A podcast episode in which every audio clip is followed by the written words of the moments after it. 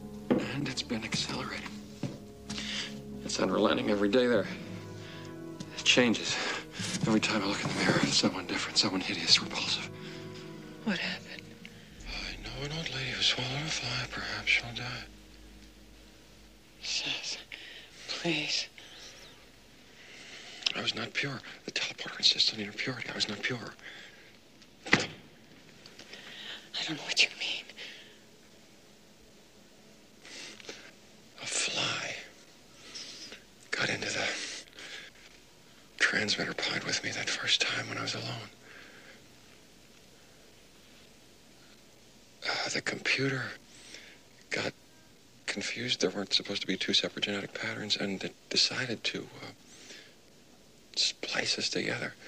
It made it as me and the fly. We hadn't even been properly introduced. My teleporter turned her into a gene splicer.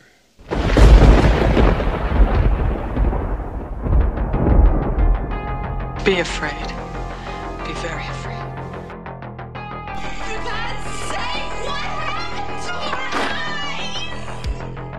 You're right, Mr. Fowles. People really should learn to keep their hands to themselves. Here's yours. It's all because of me that we're here now. Hungry and cold and hunted. Killer clowns from outer space. Holy shit. The doctor is in.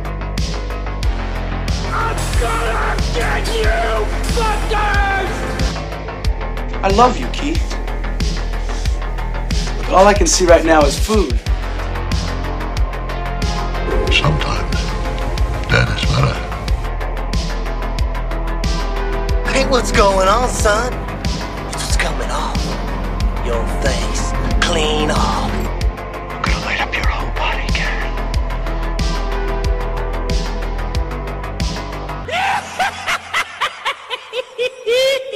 Be afraid, be very afraid as we welcome you back to the Halloween Horrorthon 2 Dead by Pod, our annual event right here on the Film Effect Podcast, the weekly show that gives you the deepest of dives on a different film each episode in an effort to give it what we call the full film effect treatment. I'm Ed, And I'm Corey. and this is The Fly. I think you're making a mistake. I think you really want to talk to me. Sorry, I have three other interviews to do before this party's over. Yeah, but they're not working on something that'll change the world as we know it. They say they are. Yeah, but they're lying. There is a limit, even to the imagination. Human teleportation, molecular decimation, breakdown, and reformation is inherently purging. Where our greatest creations meet our deepest fears. Something went wrong, Seth. When you went through, something went wrong. You are about to go beyond that limit.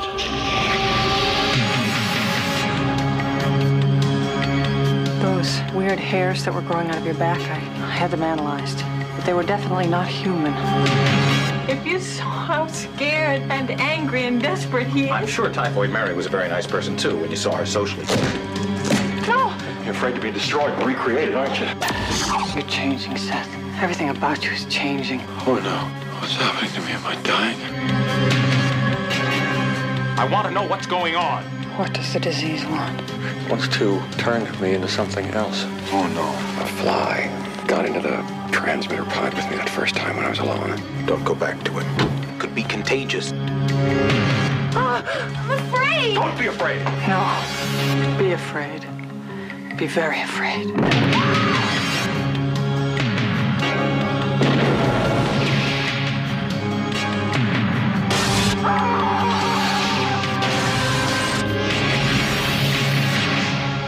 help me. Please help me.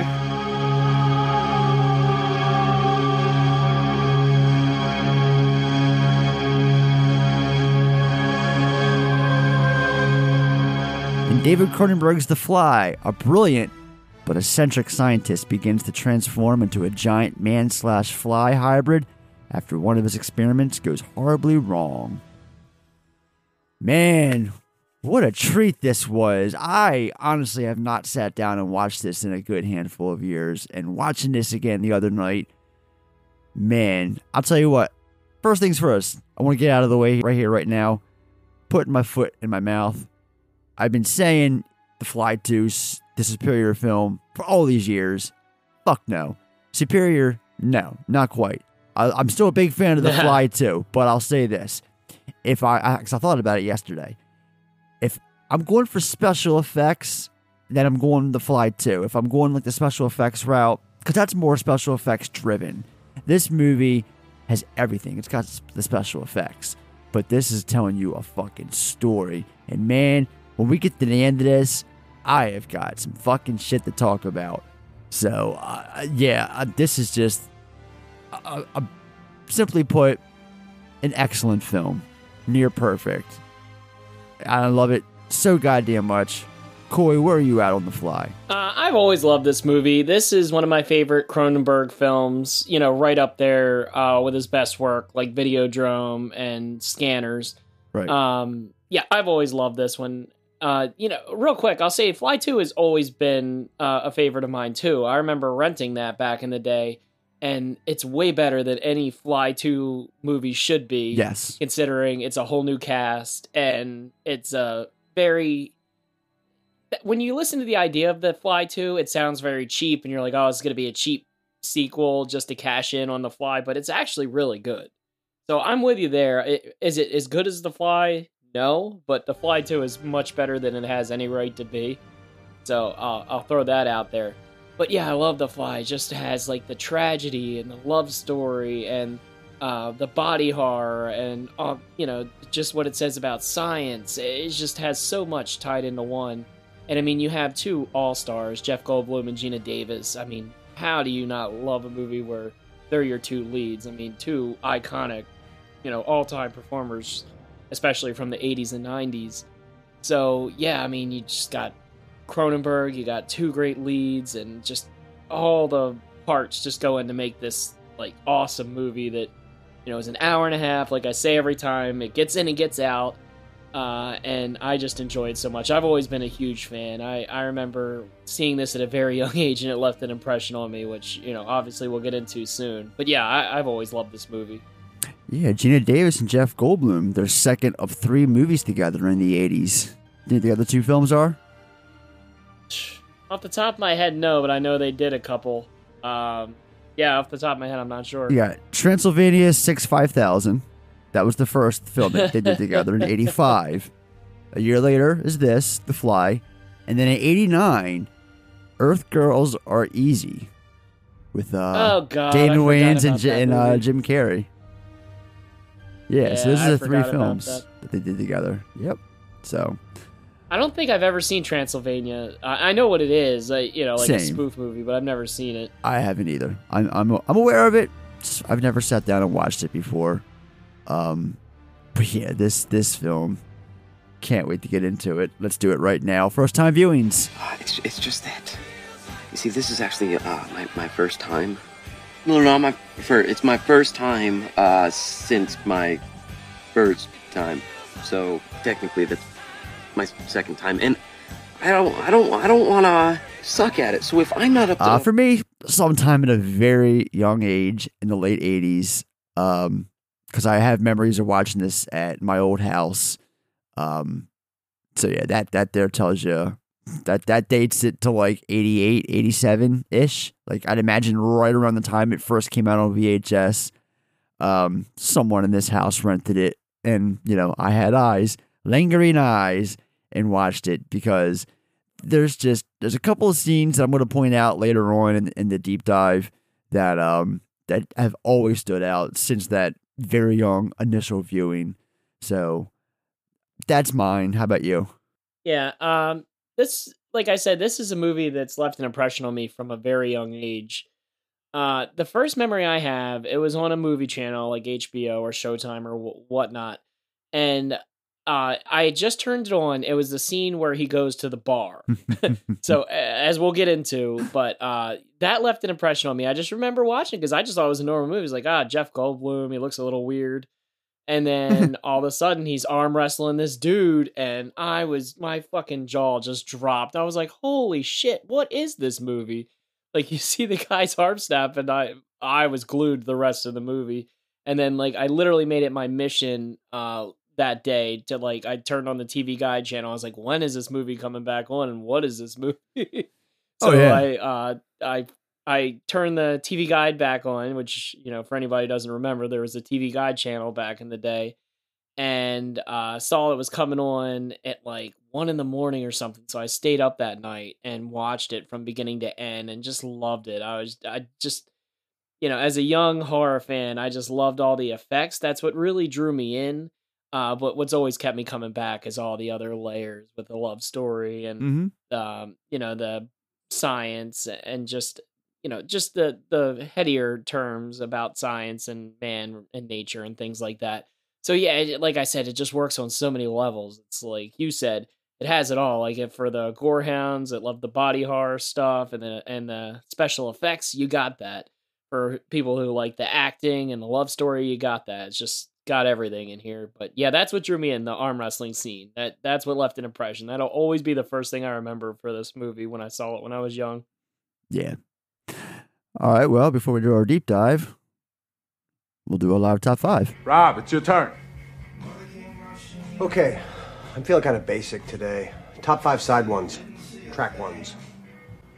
Janie Jones, Clash, from The Clash. Mm. Let's Get It On, Marvin Gaye from Let's Get It On. Nirvana, Smells Like Teen Spirit off of Nevermind. Oh no, Rob, that's not obvious enough. Not at all. How about uh, point of no return on point of no return, Lewis? So you can uh, get up. Uh... Shut up, shut up. White Light, White Heat, Velvet Underground. Okay, that would be on my list. Though not on mine. Massive Attack, No Protection. The song is Radiation Ruling the All right. Nation. Honorable mention. I'm bringing back Species into the fold.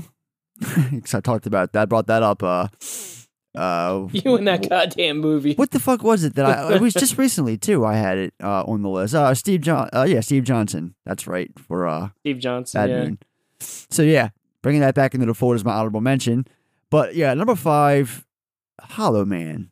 This is one of the first movies I thought of when I was thinking of this category. Was you know the ultimate experiment for uh, the military being invisible. Well, what we get in that movie? We got thermal. We got uh, Kevin Bacon's dong and and thermal vision, and uh, Elizabeth Shue and a very young Josh Brolin. Haven't seen the film in a bunch of years, but I still like it. Number five, Hollow Man. Uh, so first, I want to put an honorable mention on there, uh, and it's not a reflection on the quality of this film. It's just I have another film that's so close to this on my list. I didn't want to put both on. So my honorable mention I'm going to bring up is From Beyond. Uh, anybody who hasn't seen that film uh, from Brian Yuzna, it's just an awesome. Me. Uh, obs- oh, you I've- haven't seen it? I've never. That's one of the few Brian Yuzna, uh, Stuart Gordon films of the '80s I've never seen. Um, and I don't know why. Yeah, I've it- never seen just- it before. It's just fucking awesome and out there. I mean, it's got Jeffrey Combs with a fucking Mm-hmm. dingle hanging off of his head. Barbara Crampton. I mean, it's just so awesome. Like the movie is just so odd and weird, but the effects and just yeah, the plot, everything is just so cool. It's an obscure movie. Uh yeah, it's not like one a ton of people know, but it's similar to another movie I have on my list. So, but I wanted to bring it up because I'm a huge fan of that movie, From Beyond. Uh, Well, I know. haven't Um, seen it, well, go on, finish up. I'm sorry.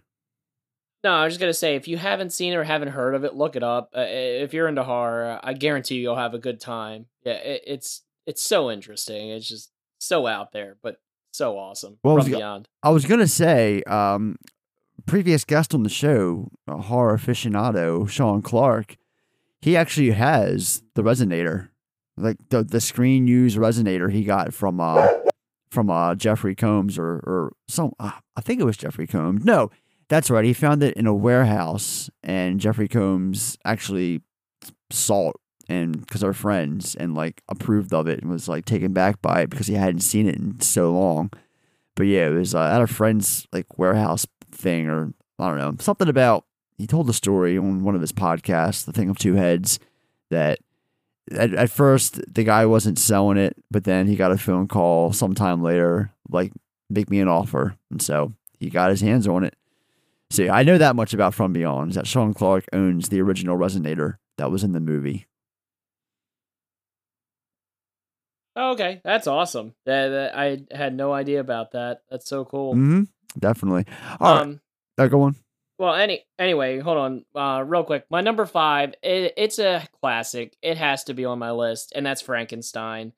Uh, you know, one of the classic Universal monsters. Oh, of course. Um, yeah, I mean Boris Karloff. Uh, you know, one thing I, I'll bring it up now since I'm talking about it. I think next year on the Horrorthon, I want to do uh some Universal monster movies. I think it'd be fun to cover some classics. You know, It's funny you mentioned that. in there. I, I was. It's funny you mentioned that because I, I was thinking about the Wolfman the other day, and I was like, man, Universal Monsters, like two years in a row, and I haven't thought of one of those films to do.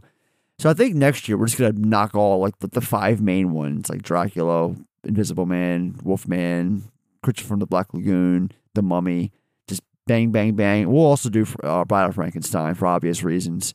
Like just throw Yeah, them in the next year's, or or or a, a, a good bit of them. Maybe not all of them, yeah. But uh, we can do like Monster Monday or some shit. you know, like, Yeah, just make I it like like a it. theme day or something. I like it. But- yeah. but anyway, uh, you know, I'm not a huge like I'm not huge into the Universal monsters. I have like a collection on DVD. I've seen um all the big ones. I mean, there's a million and one sequels and spin-offs. Uh, and then you have the Hammer films later on. So, but uh, you know, I'm just gonna bring up the original run of Frankenstein, Boris Karloff. I mean, probably the most iconic, like you said, is Bride of Frankenstein. But uh, any of them are just so good. Like, just if you want to see the history of cinema and just where monsters have come from, it's just so interesting, and it's it's deeper than you would think a movie would be Mm-hmm. from back in that time. Oh, period. yeah. It, it just it works on so many levels, and the performance from Boris Karloff, iconic for obvious reasons. I mean, the man was one of the biggest celebrities in Hollywood for a long time.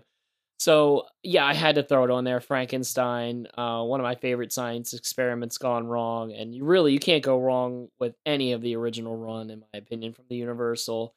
Uh, you know, just one that doesn't they don't get as much love anymore. You know, they tried to bring it back. Tom Cruise fucked it up, so now it's that's not happening. So you know, we're stuck with the old Dude, movies. That but yeah, project was a lot. There's a lot more wrong with it than just Tom Cruise. All right, so they they but it's they fucking Tom Cruise. It's No. a super mummy. I'm not It was putting- never gonna work. I'm not. I'm not putting the the sole blame on Tom for that one. I mean, I think Universal really jumped the gun on that. I think the main problem with that is the fact that they were forcing it down our throats. Like they literally had like a cast photo before the first film was even like put out. It's like you guys have monstrous hopes, and, you know, and, and look what happened. You know, first movie couldn't even get it off the ground with Tom Cruise as the star. You know, I don't put that blame on Tom solely. I, I do say he's a part of the blame, but not the full blame. But, you know, that's another conversation for another time. Now, two things. One, Team Invisible Man, all the way. That's where I stand. And two, I noticed uh, last year Universal started putting them out um, in my favorite format, the 4K format. And so they they put them out last year. The uh, four of them: Dracula, Wolfman, uh, I think the Mummy was included, and Invisible Man, together in a four pack in like a case. You know, I've never really been the biggest fan of these kind of cases, just because of my OCD and my collection. I like to have everything have an individual case and shit like that. So I waited, and this year, uh, they started last week, I think, or maybe it's this week. They're putting them out individually now. So I gotta get, I gotta work on having them for my collection. Um, but yeah, that's a good, uh, good addition, Corey. Props, Frankenstein. So number four for me, Malignant. I mean, I, I, I don't know where everywhere else is on this movie. If if people are just still hate it from last year, or if you're like me and still think about it from time to time because movie's just fucking awesome. Uh, but yeah, number four is definitely Malignant. That's just, admittedly, a film I got to go back to. I haven't watched it in a long time. It's it's, it's I think around the holidays. It was the last time I actually sat down and watched it. But uh, it left it definitely left left a lasting impression on me. uh, to the point where it's definitely made my list here as uh, one of the one of my favorite at least experiments going wrong. So Yeah, no, it's a good one. Um, my number four is a family classic that uh, I always watched as a uh, kid, and that's Honey, I Shrunk the Kids. Uh, I fucking love Honey, I Shrunk the Kids. I mean, I can't tell you how many times I've seen that movie. Uh, I saw, I went to Disney where they had the show, and they had Yes, the whole I remember Honey, I that. Shrunk the Kids land. the playground.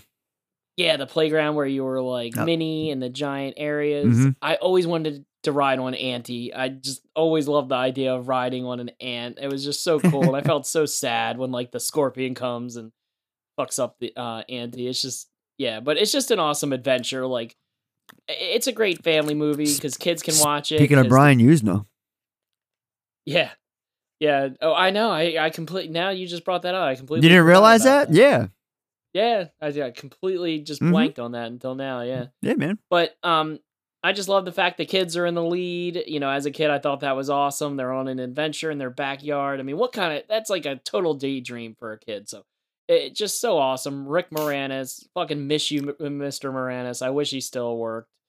So uh, just Mm. great film. Honey, I Shrunk the Kids. One of the first ones that came to my mind when I thought of uh, this category. That's another good one.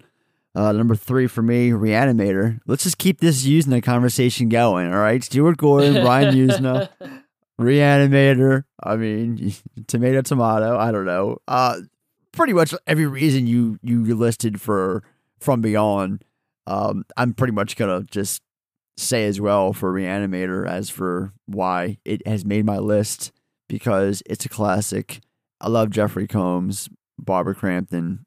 You know, um, it's it's just a fucking original. Now the only the, when I say original, everything but the music. I know like the whoever I forgot who the composer is for that movie, but he like he pretty much stole the fucking psycho theme uh for that movie. But you know, forgiven. It's still a really cool visual uh opening credit sequence. But uh yeah, reanimator. Yeah, my number three, same Reanimator. Uh, that's why I didn't put From Beyond. Uh, you know, obviously they're different films, but you know, it's from the same type of people, uh, sim- same actors. You know, it's just I don't know. It was too similar to put both on, so I I decided Reanimator for me was uh, you know the better film, the one I enjoy more. Mhm. I mean, Jeffrey Combs is one of my favorite actors ever. Like, uh, you know, I love Jeffrey Combs, like from uh, Reanimator to Frighteners. I mean, he's just awesome, and he's in top form in this film. I mean, the first time I watched it, I thought it was like a serious horror movie, and I'm like, what am I watching? But I enjoyed it. I mean, That's your first remember mistake. the?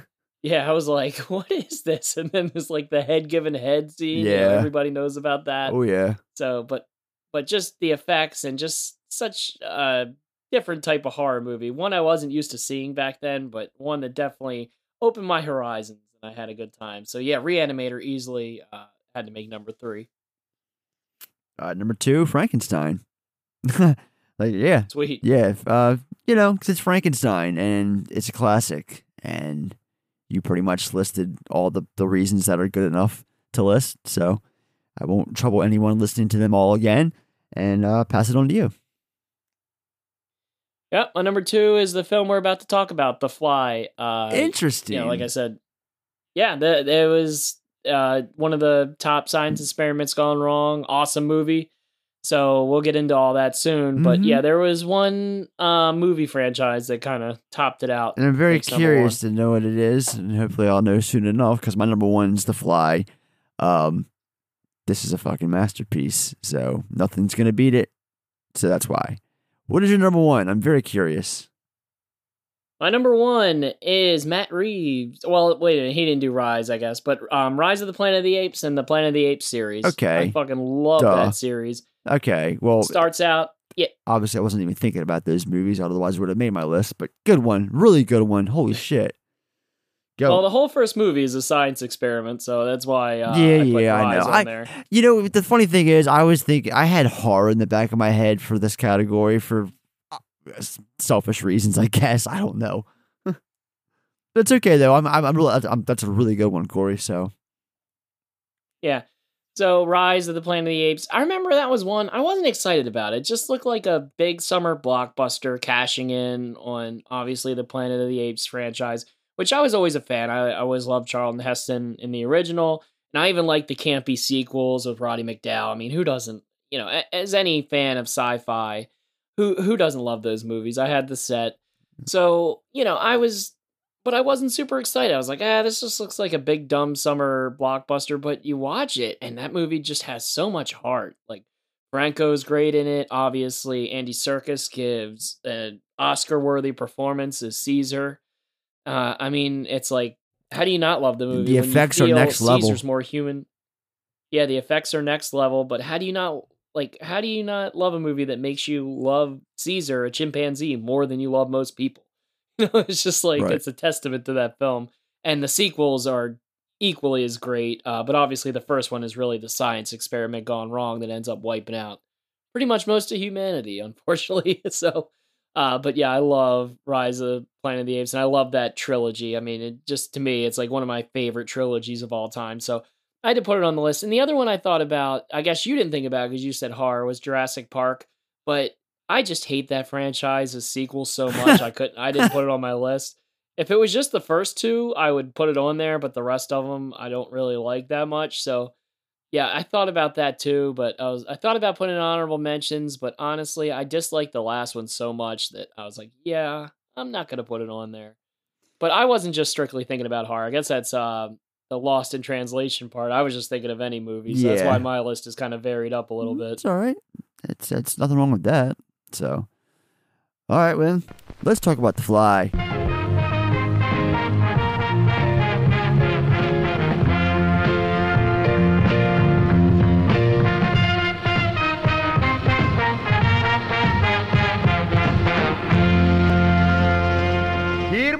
All right, so while working at 20th Century Fox, it was Scott Rudin's suggestion to Stuart Cornfeld that they hire David Cronenberg as the director. Cornfeld agreed, and after, get this, Mel Brooks, of all people, had written an eloquent letter to the bosses at Fox, they agreed. Cronenberg's asking salary at the time was $750,000. Brooks, Cornfeld, and Fox countered with an offer of a million, which sealed the deal. So initially, David Cronenberg turned down the film because of scheduling conflicts with the shooting of Total Recall for Dino De Laurentiis. The producers that hired Robert Bierman, unfortunately, uh, I'm sorry, the producers then hired Robert Bierman. Unfortunately, Bierman experienced a uh, terrible tra- family tragedy just prior to the beginning of production and decided he couldn't make such a dark film. About the same time, Cronenberg realized that he and De Laurentiis were not seeing eye to eye on Total Recall, and he backed out, leaving him free to direct this film. Bierman has since stated that he has never seen the film, as it brings back bad memories, and he does not want his own vision. He does not want his own vision of it compromised. In a 1987 interview on Sinister Image, Vincent Price, the star of the original version of The Fly, revealed that when this remake was released, star Jeff Goldblum wrote him a letter saying, I hope you like it as much as I liked yours. Price was touched by the letter. He composed a reply and went to see the film, which he described as wonderful right up to a certain point. It went a little too far. All right, so let's bring this back to Mel Brooks. He didn't want people to know he was a producer for the film because he thought that people wouldn't take it serious, seriously if they knew that he was involved. When people did find out, he decided to make the most of it by handing out uh, deely boppers at the premiere. So, yeah, comedian Mel Brooks, you heard that correctly. He is an executive producer of this movie. Did you know this? No, I didn't know that, but honestly, what he said makes sense because if I heard Mel Brooks, that's I would think of a comedy too. So Okay. it makes sense why he wouldn't want his name involved. Yeah, his company, Brooks Films, uh, is one of the production companies involved in this movie.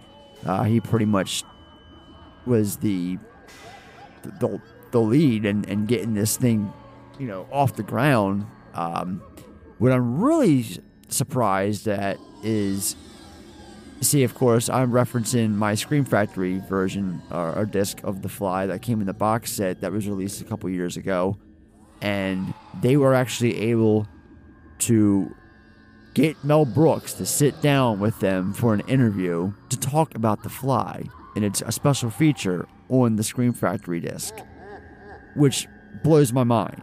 Um, and of course, you know, he talks about, you know, he knows this person and that person, and that's a, it's pretty much a favor he did, you know, because it's not really his forte. But, uh, I mean, he harkened back and liking it so much that he stuck around to produce the second film. So he's involved in that as well. But yeah, Mel Brooks is involved in the the Fly franchise. Um, pretty crazy. Uh, although his script was extensively rewritten, Charles Edward Pogue still receives on-screen credit for the screenplay. David Cronenberg demanded that Pogue receive credit, claiming that he would never he would have never known how to write the script if not for Pogue's version. Cronenberg was surprised when the film was seen by some critics as a cultural metaf- metaphor for AIDS, since he originally intended the film to be a more gener- general analogy for disease itself, terminal conditions like cancer, or uh, and more specifically, the aging process. I can see that. Um, Cronenberg met with some opposition when he announced that he wanted to cast Jeff Goldblum in the lead role. The executive at Fox, who was supervising the project, felt that Goldblum was not a bankable star, and Chris Walas felt that his face would be difficult to work with uh, for the makeup process. Both, however, deferred to Cronenberg's judgment. Cronenberg himself later had reservations when Goldblum suggested Geena Davis, his girlfriend at the time, for the other lead role, as he did not want to have to work with a real life couple. Cronenberg was convinced after Davis's first reading that she was right for the role, and producer Stuart Cornfeld suggested that they audition more actresses, saying that it's the script that is brilliant. Cornfeld relented after nobody else even came close. So, yeah, so far, you know, this is pretty much what you're going to get in the 80s when you get a bunch of people who you weren't expecting to come together for a big studio remake of a classic Vincent Price 50s film, especially when you're going to do it in a modern way.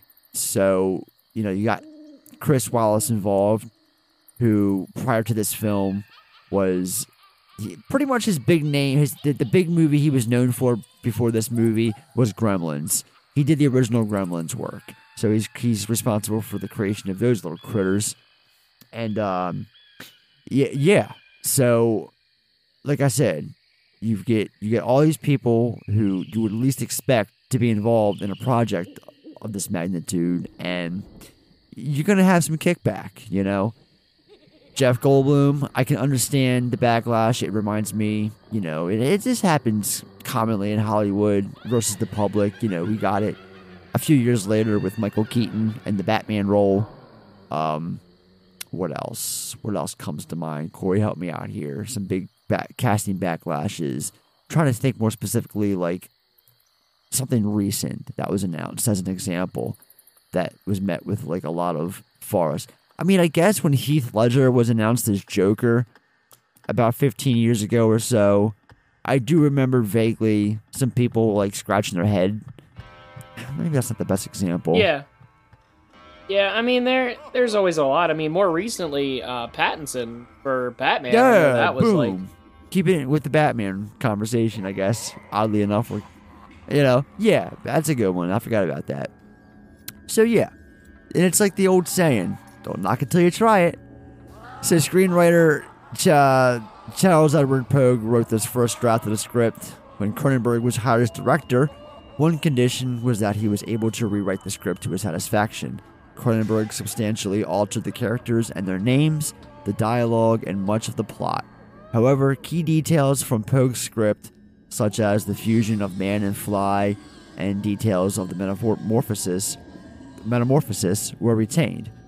Although his script was extensively rewritten, Charles still received an on screen credit. Like I explained, he demanded that, you know, like I said, if, if it weren't for him, Cronenberg wouldn't have been able to uh, achieve this screenplay. So it was the last film in which Mark Irwin and David Cronenberg collaborate, yeah, collaborated with together. Mark Irwin was Cronenberg's DP up until this movie. Well, this was the last. Um, he was unable to work on Dead Ringers a year later, which is or two years later for Cronenberg, because he was committed to, to uh, the Blob. Smart choice. Irwin told Cronenberg, I wouldn't leave one of your films to work on somebody else's. Cronenberg instead hired Peter Shasitsky, and I, I probably butchered his name, but he's the DP for Empire Strikes Back, and used him as he's used him as his cinematographer for every film of his since. Um, Shasitsky, there we go. An opera in two acts based on the film was produced for the stage in 2008. Cronenberg served as director. Howard Shore composed the music, and the lyrics were written by David Henry Hwang, with whom Cronenberg collaborated with back in 93 on M. Butterfly. It was the last film to have its broadcast premiere on the Fox television network. I'm sorry, the first. Let me go back. This was the first theatrical film to have its broadcast premiere on the Fox television network. And finally, according to Chris Walas, Rick Baker had once told him that when you would read a when you would read a Cronenberg script, it was a challenge to try and figure out what effects would actually be pulled off and what effects couldn't. Walas tells us, I don't remember any effects we didn't attempt. There was a lot cut from the film, naturally, as that's the nature of practical creature effects. There's an entire stage of the makeup that didn't make it into the movie. We're going to get into that in a little bit. So, into the film itself. I love it when we get to hear the production company's actual music prior to the film beginning much like Paramount, we heard the before Pet Sematary. For The Fly, we get to hear that old school Fox theme.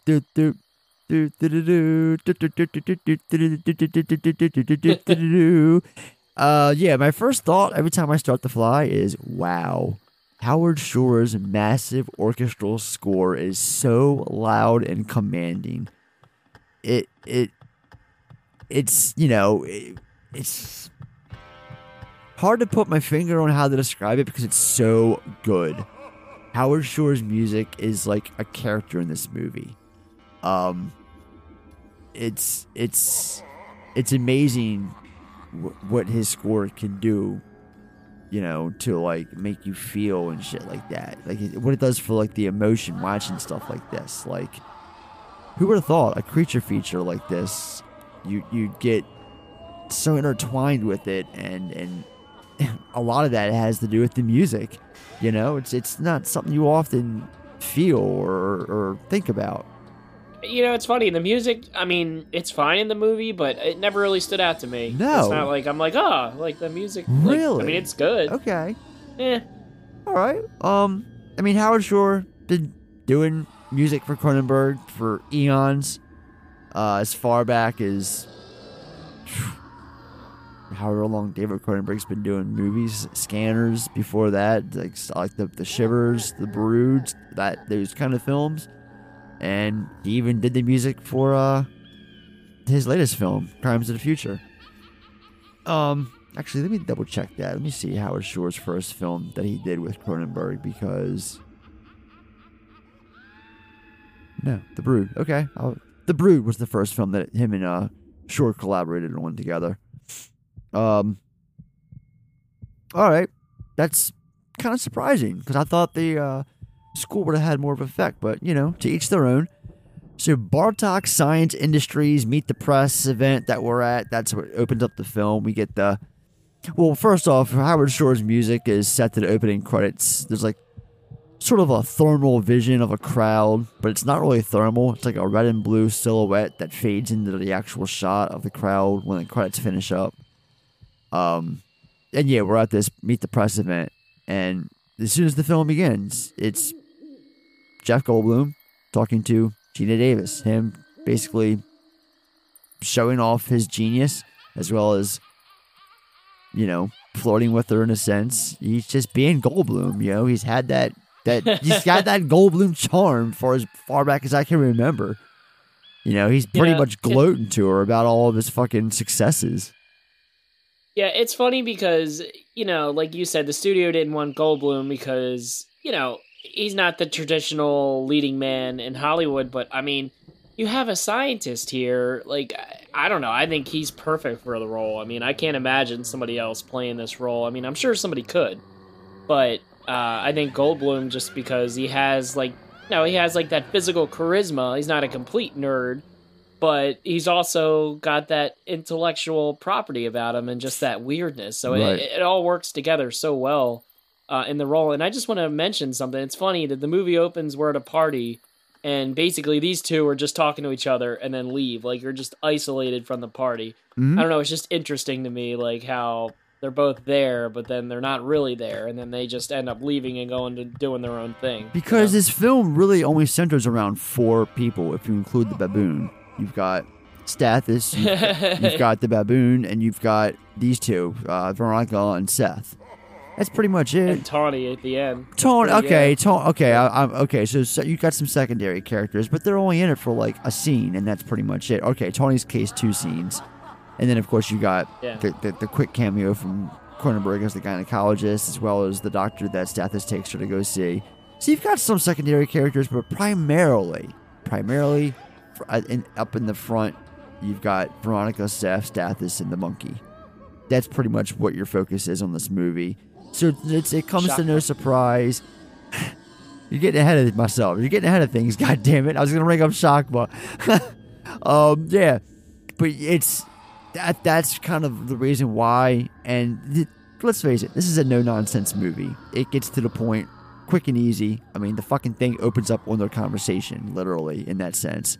So, um, because it, it it opens with him saying, "What am I working on? I'm working on something that'll change the world and human life as we know it." It's it's him gloating to her. That's the opening line. He wastes no time with getting down to business. He chooses to start his film with Goldblum picking up Geena Davis. I mean, he has her back at his place, and it hasn't even been five minutes since we heard the damn Fox theme. So the name Brundle, because his name is Seth Brundle, came from Formula One racer Martin Brundle. Cronenberg generally takes the names of his characters from the world of motor racing, as he is an uh, enthusiast.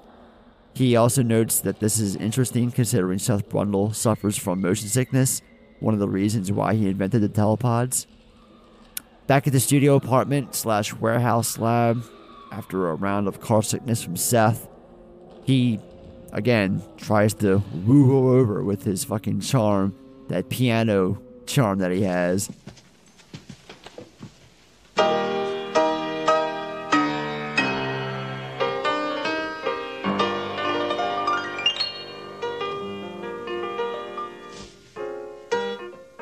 Listen, uh, maybe this is a bad idea.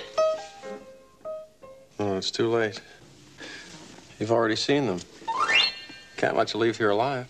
I haven't seen anything. Those.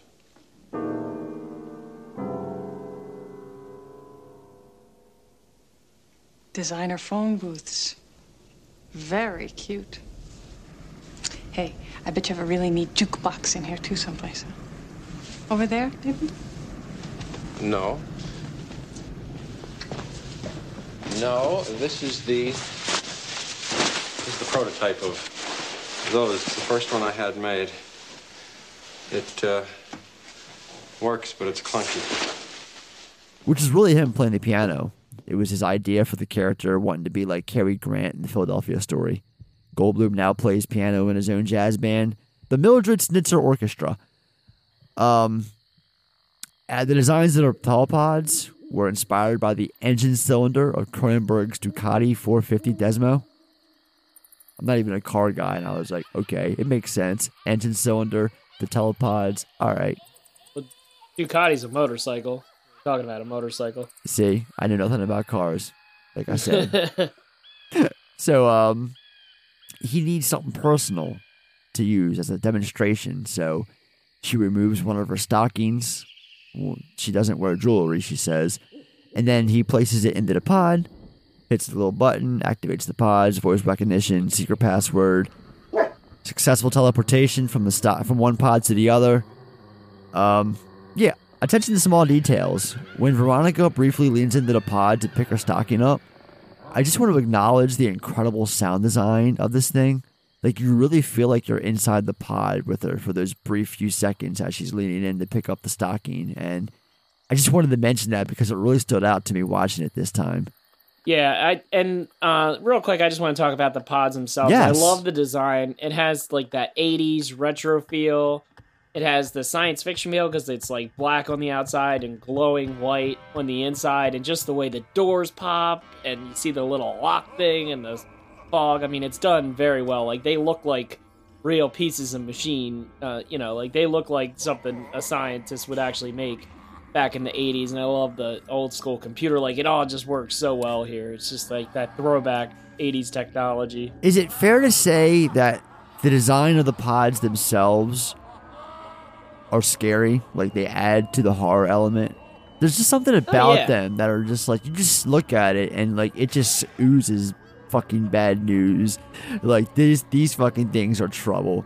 Like, get them out of here. that- you could yeah you could pick those up and put them in dr frankenstein's lab and it wouldn't look out of place at all Yeah. like it wouldn't it, it would look right at home Yeah, there's just something scary and effective about those pies. I don't know what it is, but yeah, it definitely works. So Veronica's perplexed at this discovery while Seth explains the science of it.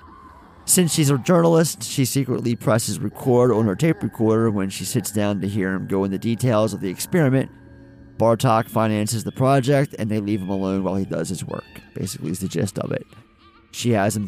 She uh, this little beep sound goes off and she it's like a reminder for her to swap out the tape so she swaps it to the other side and he freaks out a little bit at the reveal that she's going to do an article for particle magazine on this he doesn't want this thing getting out but she bounces leaving him her stocking and she just with a quickness takes this tape to her former ball or her boss slash former lover stathis Bor- Bar- bleh, borans stathis borans who doesn't want to run the story because he suspects that Seth is being a con artist.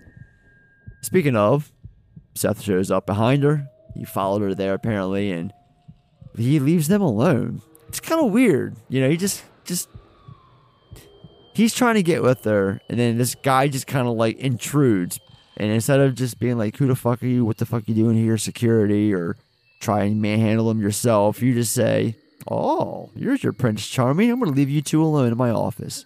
it's kind of out of place is a little bit, weird. you know. But whatever. Yeah. I digress. Um, he tells her he's come to say one magic word to her: cheeseburger. So during his audition, John Getz recalls having a terrible migraine the entire time, and then once he got the role and was filming, Death is his first scene where him and her discuss the tape here. Cronenberg asked if he could have the headache again. this is why Getz has the fingers on his head throughout much of this scene, especially during the line, he's conning you. So, uh, cut this out and back to that a little bit. Um, I don't know, just something funny about that. Just him having this migraine. It's just something about the way Cronenberg says, "Hey, remember that headache you had? That really terrible migraine that probably made probably made you like deathly sick, you know, during the process. Can you bring that back?" kind of one of the reasons why I hired you. I don't know. can you bang your head into the table please I know. Uh, Veronica goes back to her apartment where, uh, oh, I'm sorry, I skipped the part. We cut to them having lunch together, Seth and Veronica, and he tells her this if this information gets out, then it could kill him. And then he tells her he's only able to teleport inanimate objects perfectly, but not live tissue. So he can do sort of successfully. I, I, I don't know. Um, Veronica goes back to her apartment where Stathis is taking the liberty of using her own her shower. So, yeah, it's just something weird about this whole thing with like she goes back home and like he's just there using her shower, like, but he was okay with letting her and Stathis be alone. But I don't know. He's using the he used this whole yeah go. No, this whole relationship is just weird. It, which obviously it can get weird when you have, you know, a workplace relationship. But you know, watching this, the whole John Getz character in this film is kind of weird because he kind of comes off as like the antagonist at the beginning, like he's kind of a jerk and he's trying to break him up, and at the end he turns out, you know, as we'll get into, he turns out to be kind of the hero. So it is kind of funny in this movie. His character is very uneven. Uh, Well, I haven't I about that actually when we get to it towards the end, but you know, it's funny because this is John Getz, and he's pretty much known for this is all he plays is like you know sleazy scumbags. You know, see Blood Simple, see don't tell mom the babysitter's dead. Uh, see this. Uh, I'm sure I'm leaving a bunch. Uh, see men at work. You know, that's four for you. But um, I mean, I think the only film where he plays a, de- a, a reasonable guy, well, not so much reasonable, he's a fucking lawyer in it, is this, The Social Network, which was the first time we brought him up on this podcast. But Blood yeah, simple. Blood Simple, yeah, I said that. He's, um, Oh, you did. yeah, he's a fucking shady, you know, scumbag in pretty much every role he, he takes. But there Yeah. is something different and unique about this role that in the end he gets to be the hero for a change. Something that we're not used to seeing with him. But we'll, we'll get more into it uh, towards the end. Uh, I just wanted to comment on this relationship because, you know, for as bizarre as that is, uh, it's your typical, you know, whether these two were an actual couple or not remains uh, whatever. The fact is, you know, he still has a thing for, or he's a womanizer, and this is just his his his play or whatever, his game. Regardless, um, you know, she kicks him out. Um, he says he'll keep it. That's right. She asked for his key or for the key back, and he says he'll keep it for old time's sake. How did you get in? I have a key, you remember? You gave it to me. I know I should have changed the lock. I knew you wouldn't. Yeah? Yeah. That's because unconsciously you still want me to come back. Move in again. No. That's because, very consciously, I'm lazy and disorganized.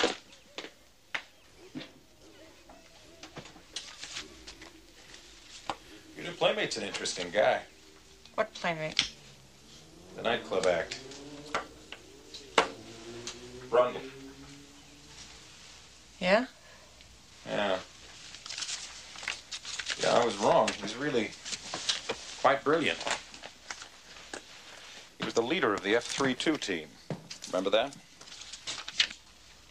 An inch away from the Nobel Prize for Physics. He was only 20 at the time. Um, I don't even think I'm going to do Brundle. I'm still considering the Psychology Today gig. That's not like you. Are you getting out or am I? I'll go. I have to put this issue to bed. You want me to come back later and tuck you in? No. Key. I'll keep it. For old time's sake. Nothing creepy about that. Time to change the locks, Veronica. So she documents late, Seth Slater's attempt to teleport a living organism. She's like sitting there holding the big ass like boombox camcorder over her shoulder, and uh, fucking this baboon, Typhoon the baboon, as you can imagine, doesn't go very well for our friend Typhoon here. He's literally turned inside out. Um, Oh yeah, the effect is great. Like just the reveal too, because you see like a little bloody stump hit the um window in the pod. It's so disgusting. So yeah, It's like, oh god, and the realism It's still it. moving. Yeah, it's like Yeah. jittering and ah.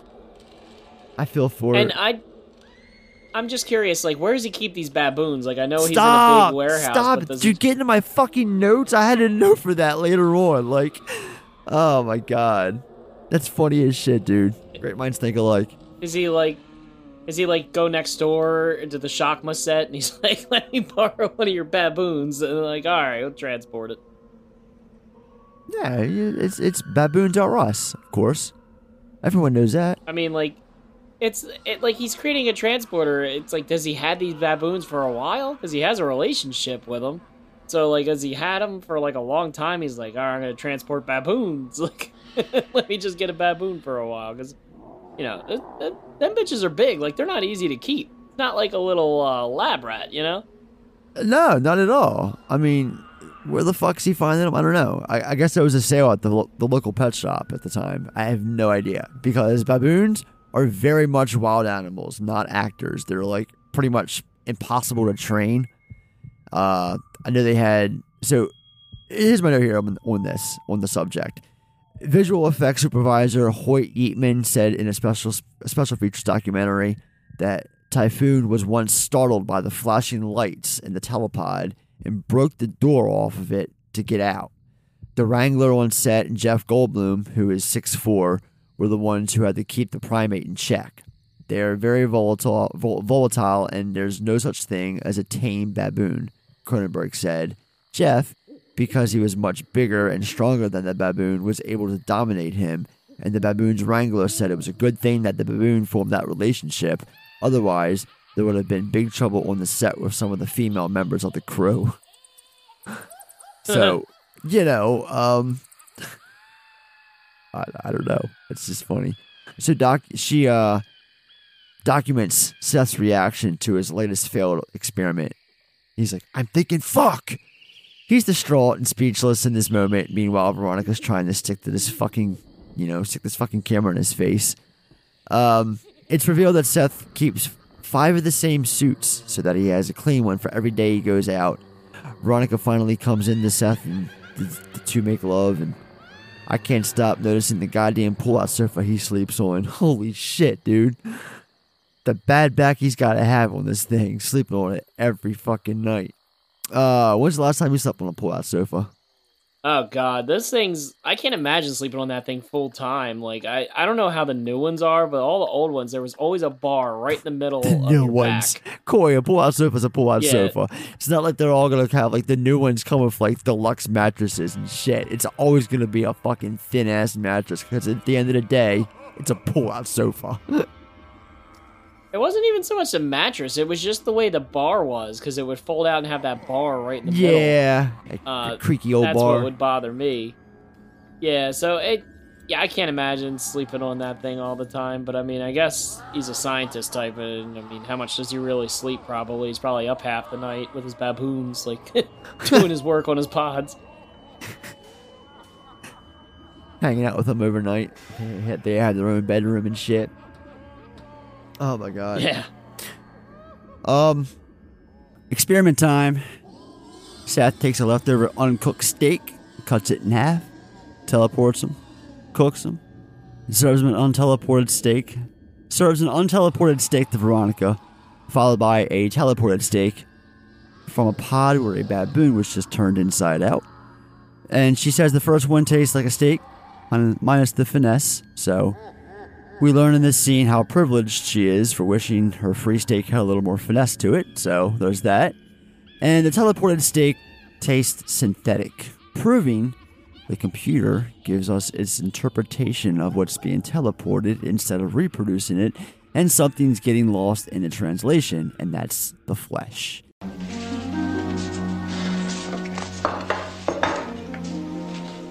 Eat this, need an objective opinion.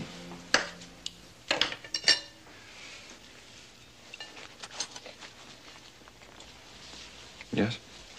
Well, I could use some finesse, but um, it tastes like a steak. Oh. Okay. Now try this teleported half. Oh, are you serious? A monkey just came apart in there. Baboon. Heat. Oh. Mm. It tastes funny. Funny how? It tastes um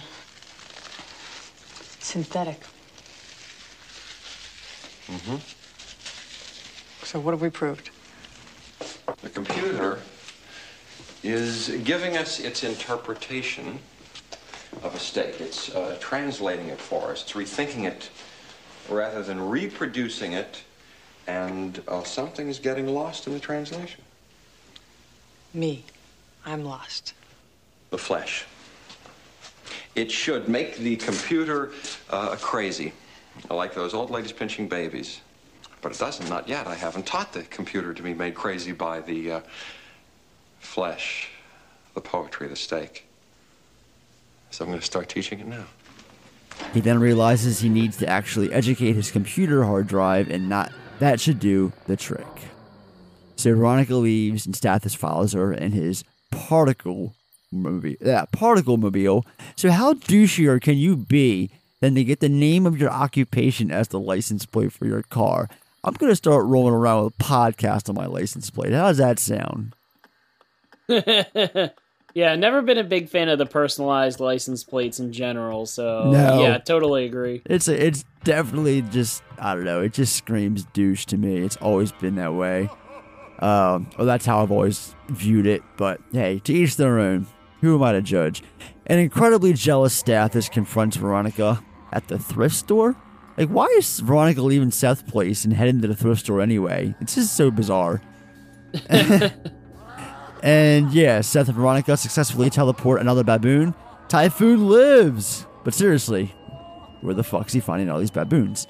Um, and yeah, this is where I had my notes that I was talking about earlier about pumping female crew members and shit. If it weren't for Goldblum's manly presence on set, uh, I think it's time for champagne. Gold- Goldblum's like, oh, I'm gonna hump the fan, the women crew here, baboon. Ba- Back off. Back off, baboon. They're mine.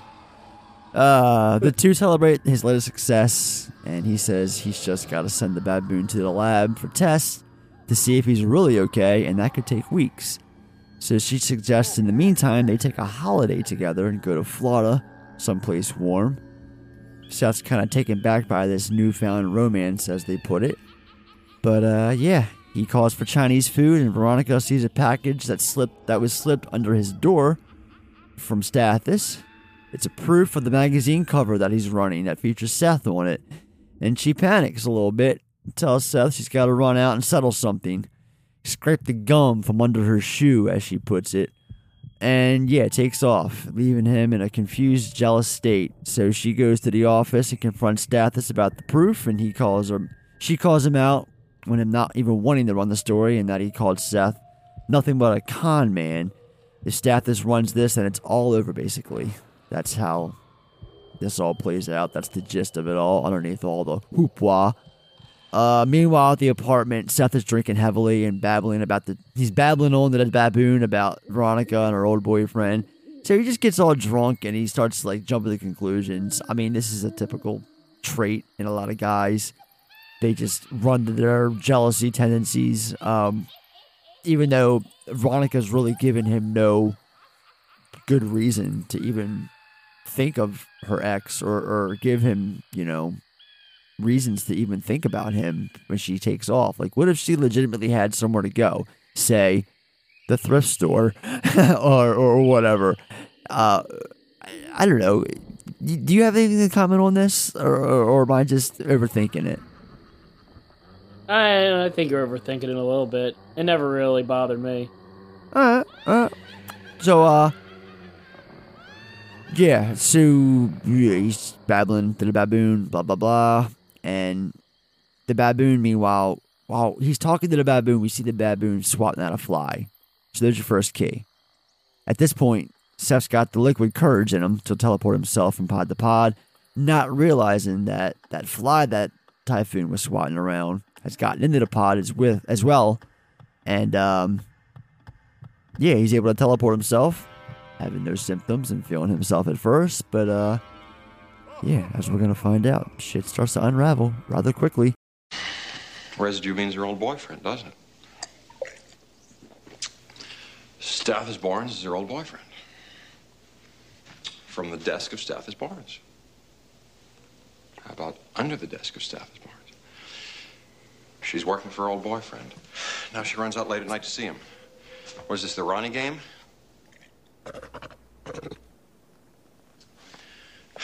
I'm catching on, I'm catching on. I didn't mean to kill your brother, but he didn't die in vain, if that's of any comfort. And as the general said, there's nothing I'd ask you to do that I wouldn't do myself, boys. Hey, you're all right. I'm looking at you. I can tell you're okay. What are we waiting for? Let's do it.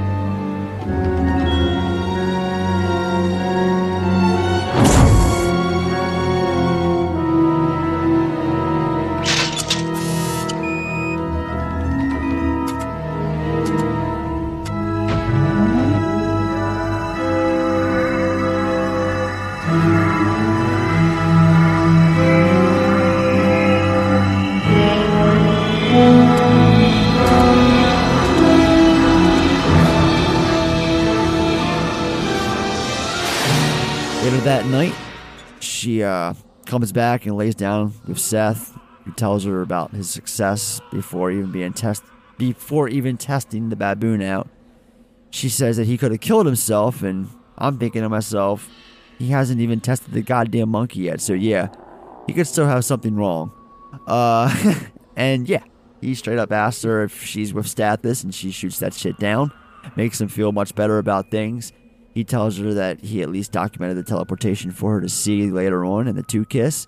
And we get a small wound on his back that this piece of pla- uh, this sharp piece of equipment, I guess, he lied down on earlier in the film, and she had to pull it out of him.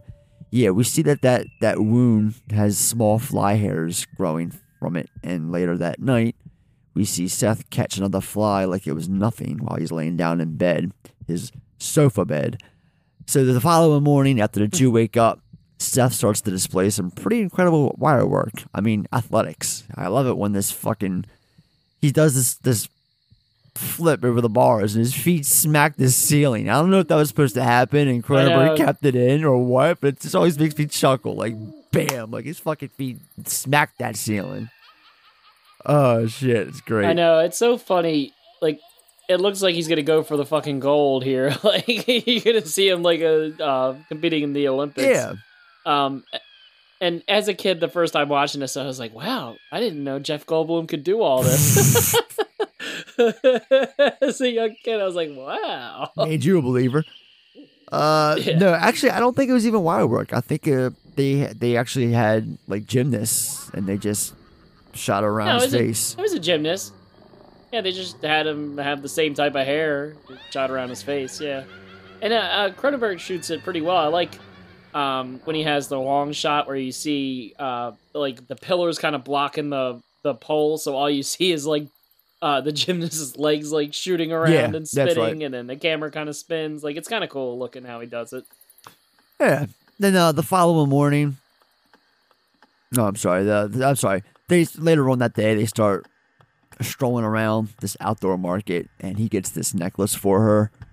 Then we see the two sit down for coffee, and Seth is going on and on and fucking on, like he just injected an entire kilo of blow into his system or something. Like he's going nonstop, adding nonstop spoons of sugar to his coffee. So I asked the computer if it had improved me, and it said it didn't know what I was talking about, and that's made me think very carefully about what I've been feeling and why, and I'm beginning to think that the sheer process of being taken apart atom by atom and put back together again, why, it's like coffee being put through a filter. It's somehow a purifying process. It's purified me, it's cleansed me, and I'll tell you, I think it's going to allow me to realize the personal potential I've been neglecting all these years that I've been uh, obsessively pursuing goal after goal.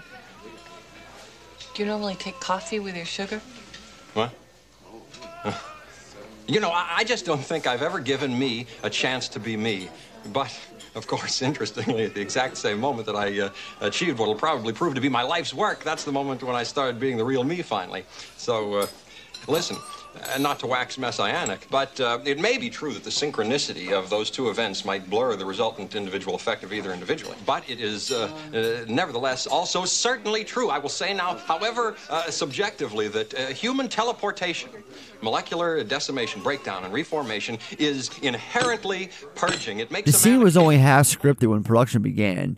The remainder was wri- written the night before, and Jeff Goldblum felt that he could add more to the character. So, yeah, it's pretty much him on the fly, off the cuff, for uh, essentially half this scene. And I buy into it because I'm just like, the first thing I notice is, holy shit, dude, he is just talking like he's literally like on cocaine right now. It's it's it's crazy. He Oh, probably was, and, you know, but with it being the '80s, he probably took a little fucking bump before they started rolling the camera, and he just gives off that effect Oh, yeah. perfectly. Uh, No, he sounds like. uh huh. That's for sure. He definitely fucking has the the the look and the the sound nailed. So back at the apartment, Seth's continuing his rush by having nonstop sex with Veronica, and this is when she now notices those hairs growing from his back, but they've since multiplied and have gotten thicker, and she has to take actual scissors, like shears, to him.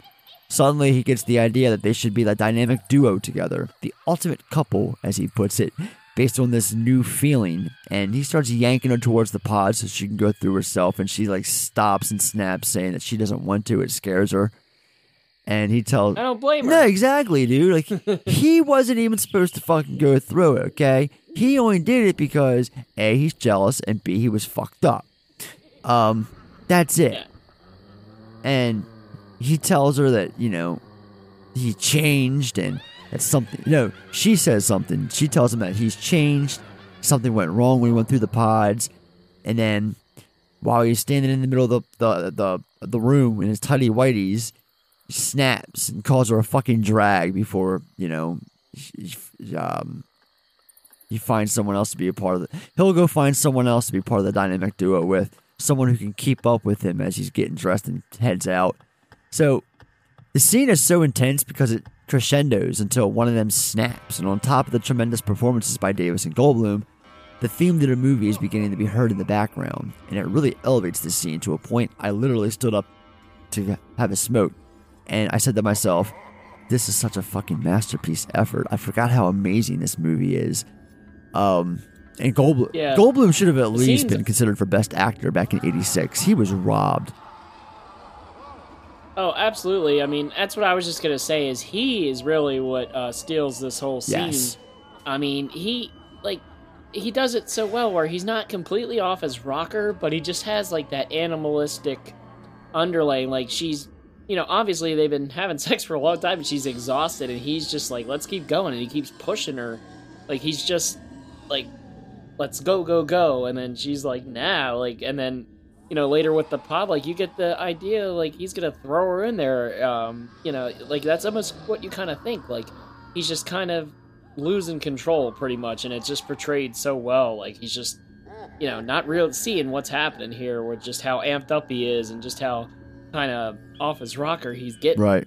But uh, it's done really well, like because it can't just go from like zero to a hundred. Like you can't just be fucking crazy out of nowhere No, no. Uh, and the subtlety i it is really you know great in the scene. And goldblum is just like a like we said perfectly. I mean he's just like amped up and he's talking and he's got that goldblumisms as he's talking. And yeah it's just great. Like and he just like looks fucking sweaty like the whole time. Like pretty much after he goes through the uh, pod like the rest of the movie he's like all fucking sweaty. Like i guess they spray him down every time because he's just like just amped up. Like uh, it, and it just it, it just makes you off put a little bit and just makes you a little bit uncomfortable as you're watching it because you just think something bad's gonna happen right now like you just think he's really gonna lose it and he kind of does but not not 100% yet but you think it's gonna happen at least i did Right.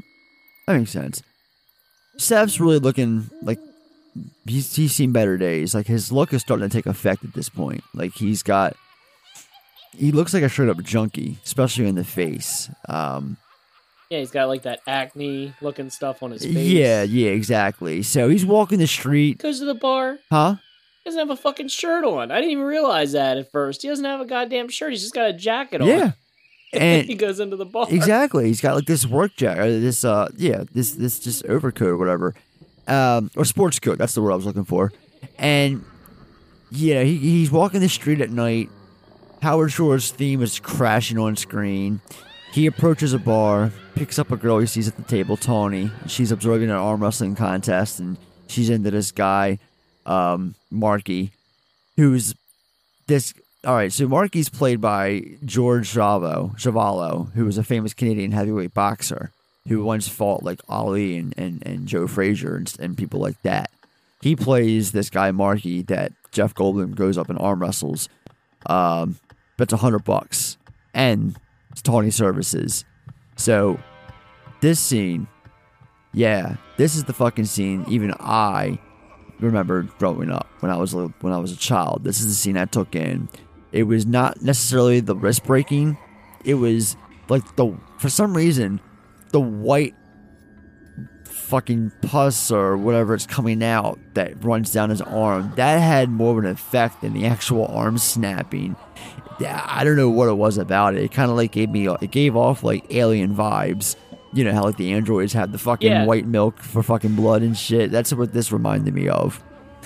So Yeah, it did. It it's so weird. I never understood what that white stuff was, but It's it- Seth's like like I said before. I know it is, but I'm just Oh, saying, like I didn't know what the fuck. yeah, it was. exactly. Like, 'Cause it's like, why is that guy bleeding white? You know, it was just weird.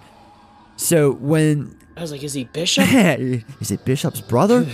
so when the uh dude when Marky's arm breaks or wrist, originally it was a more elaborate rig. Then Chris Walas came up with a simpler approach.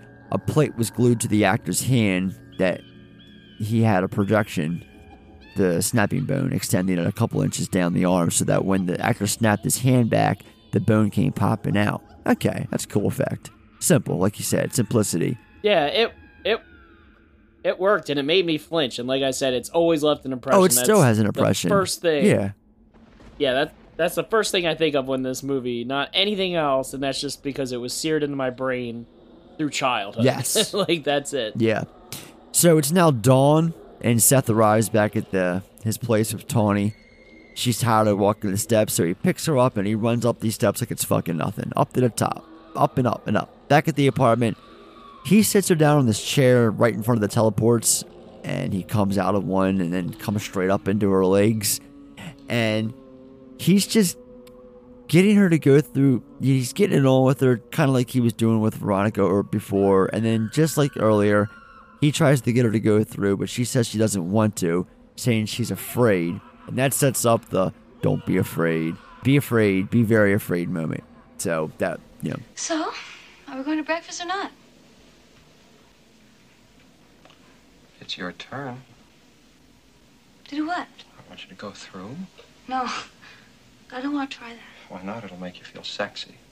But I already feel sexy.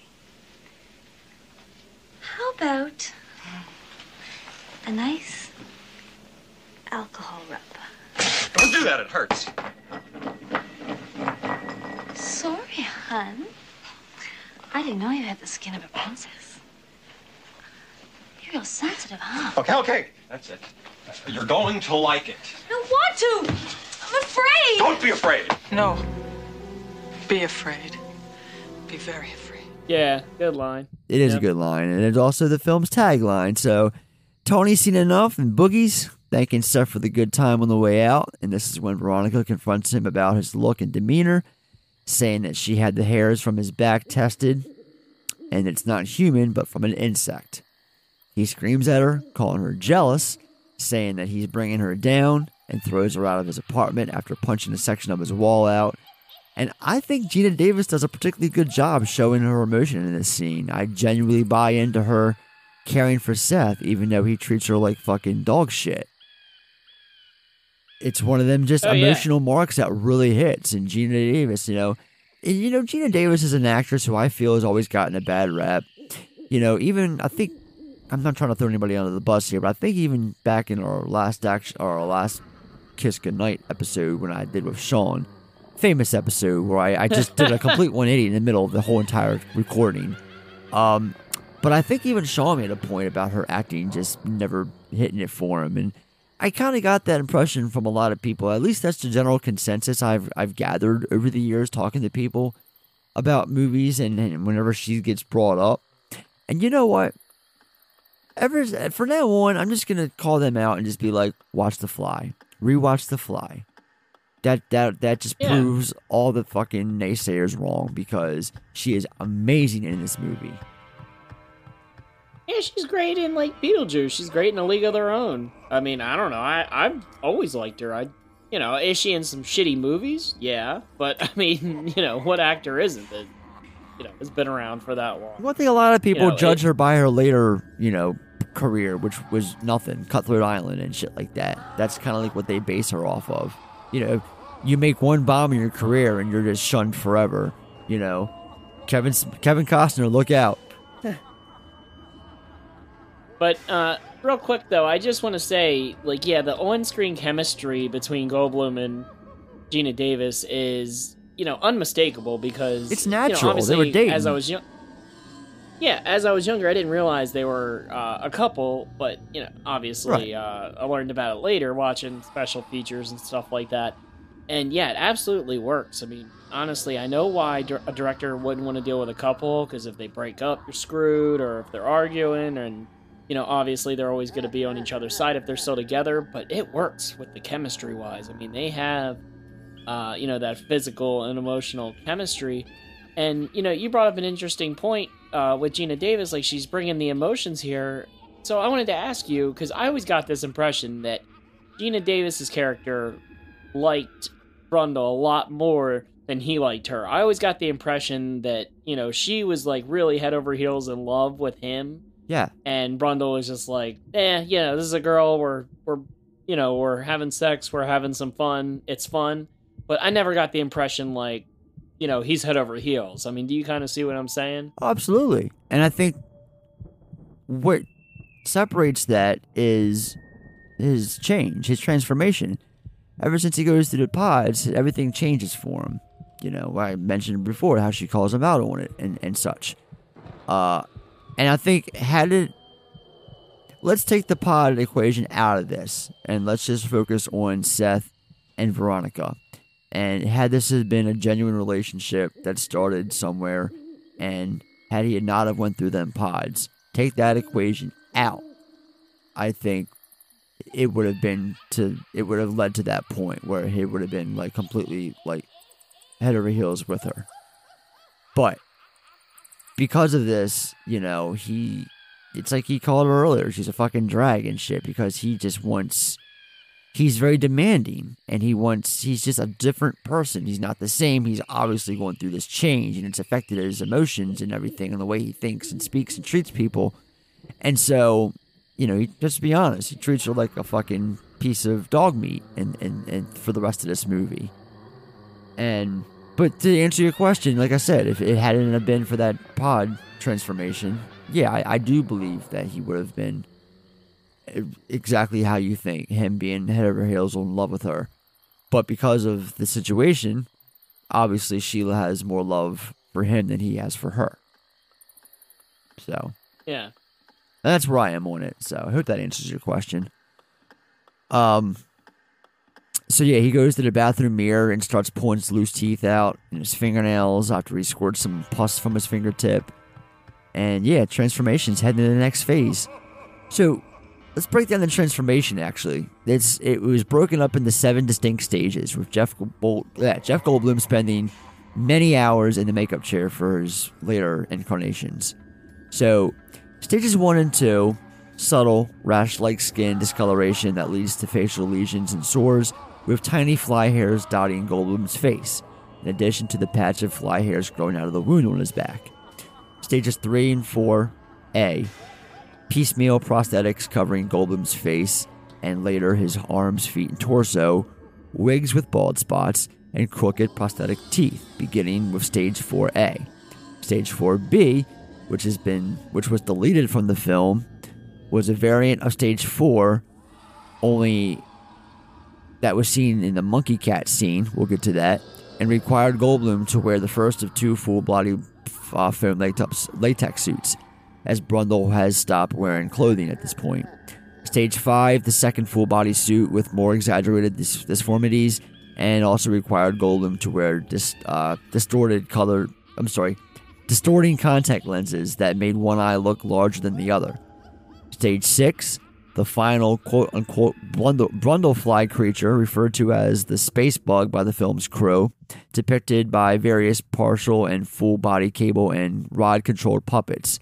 Stage 7, another puppet which represented the mortally win- injured Brundlefly telepod fusion creature, initially dubbed the Brundle Booth and later the Brundle Thing by the crew, as seen in the film's final moments. So, several sequences were filmed but cut from the final release, including a sequence where Brundle sends a cat and the surviving baboon through the telepods, resulting in a mutated creature he beats to death with a pipe, a scene where Brundle climbs to the outside of the building as an insect limb emerges from his side, and then an alternate ending in which Veronica has another dream of her unborn child, but this time as a baby with beautiful butterfly wings. So the first scene that I mentioned, the famous cat, cat monkey. I'm glad they cut that shit. I didn't really get it. That's a bit too much on the nose for my taste. The infamous cat monkey scene where Brundlefly fuses a cat and then the remaining baboon and then beats it to death with a lead pipe was cut following a Toronto screening According to producer David Stuart Cornfeld, the audience felt that there was no turning back for Seth and they lost all sympathy for his plight, which caused the rest of the film to not play as well. In Cornfeld's own words, if you beat an animal to death, even a monkey cat, your audience is not going to be interested in your problems anymore. True. Scripted but never filmed was a segment meant to be followed as it was meant to follow the, the monkey cat scene where a homeless lady screams after interrupting Brundlefly as he's feeding out of an open, open dumpster. Brundlefly seizes the bag lady and disintegrates her face with his vomit drop before he finishes feeding on the woman's corpse. Brundlefly's humanity emerges for a moment, just long enough to contemplate the horror of his subhuman existence. Oh, I knew that I knew that was a lot, but I'm glad I got it all out. And so the process is starting to really take shape at this point. We'll just we'll, we'll steer it back to the, the the first thing I talked about, the stages. So at this point of the film, he's pretty much going into stage three, and he's starting to lose things: fingernails, hair, teeth. Um, he's looking more and more like I hate to put it this way, but a junkie. Um, so he's starting to become scared at, at, at this point. So he turns to his trusty computer system, which reveals he tra- teleported with a secondary element. When he asks what it is, it tells him not Brundle. So he has the computer run the sequence, which reveals the fly inside the pod with him when he was initially teleported. He asks what happened to the fly, and it answers fusion before we get a weird fade to black as the scene ends. I have questions about Seth Brundle's mid 80s computer that seems to be more intelligent than even today's standard PC. Like, what the fuck, man?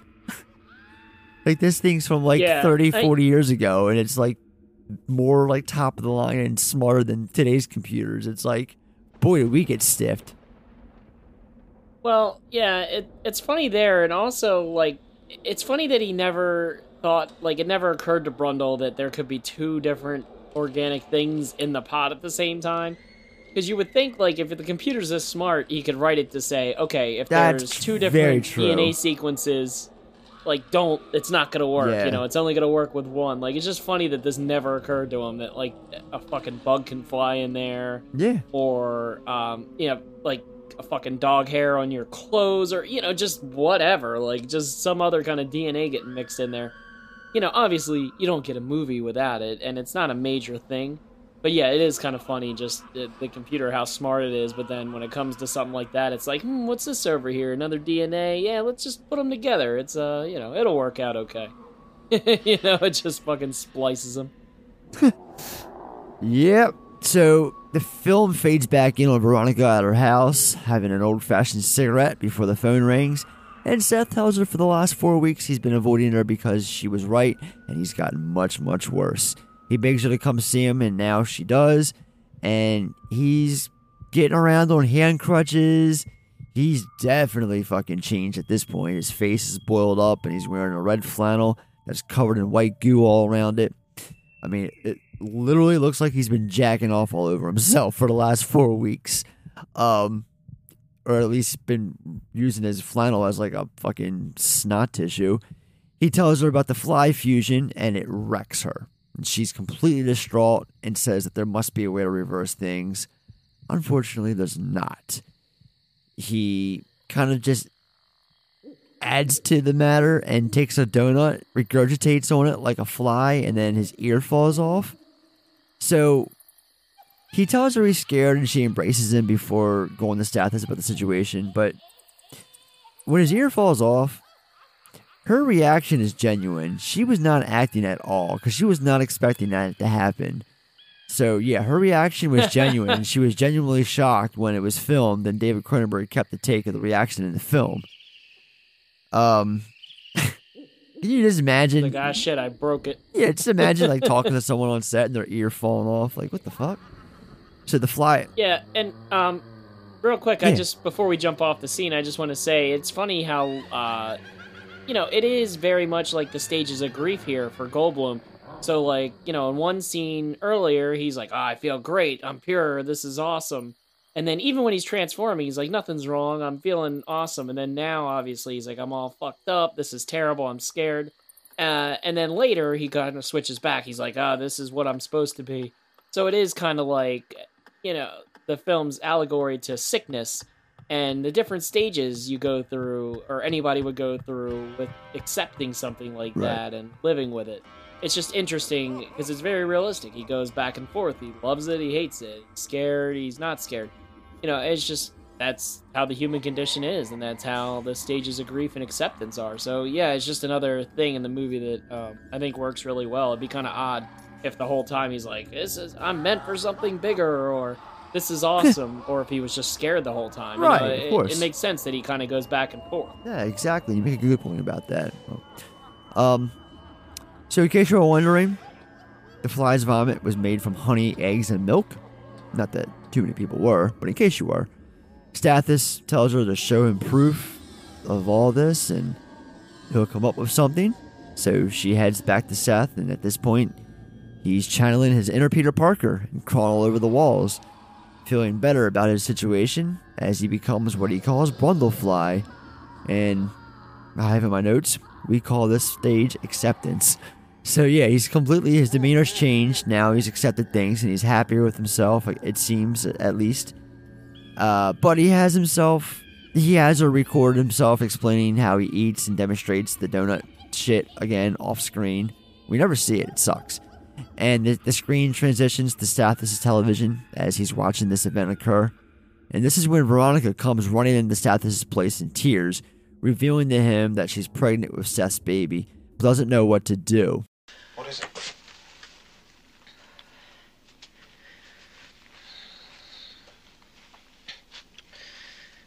I'm pregnant. Oh, no. Oh, no. I'm pregnant with Seth's baby. So Stathis takes her to his gynecologist for an abortion, played by David Cronenberg himself.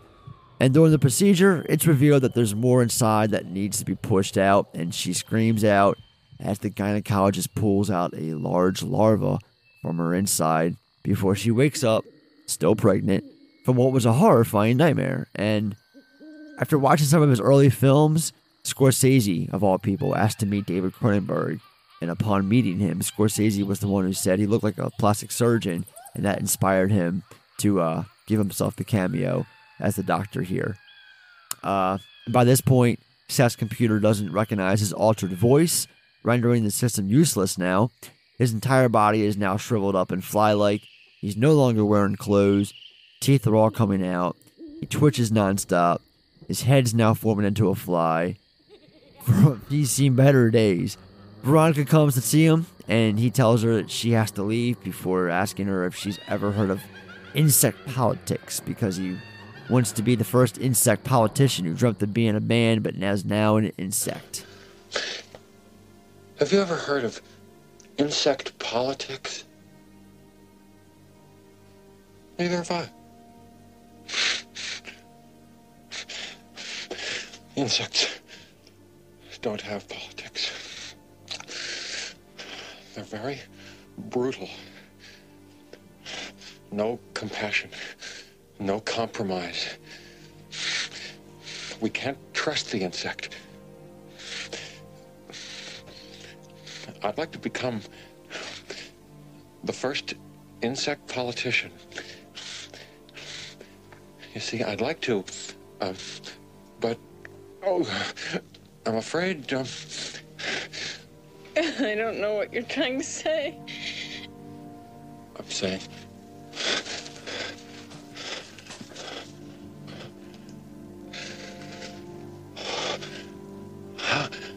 Saying I- I'm an insect who dreamt he was a man and loved it. But now the dream is over and the insect is awake. No, Seth. I'm saying. I'll hurt you this day.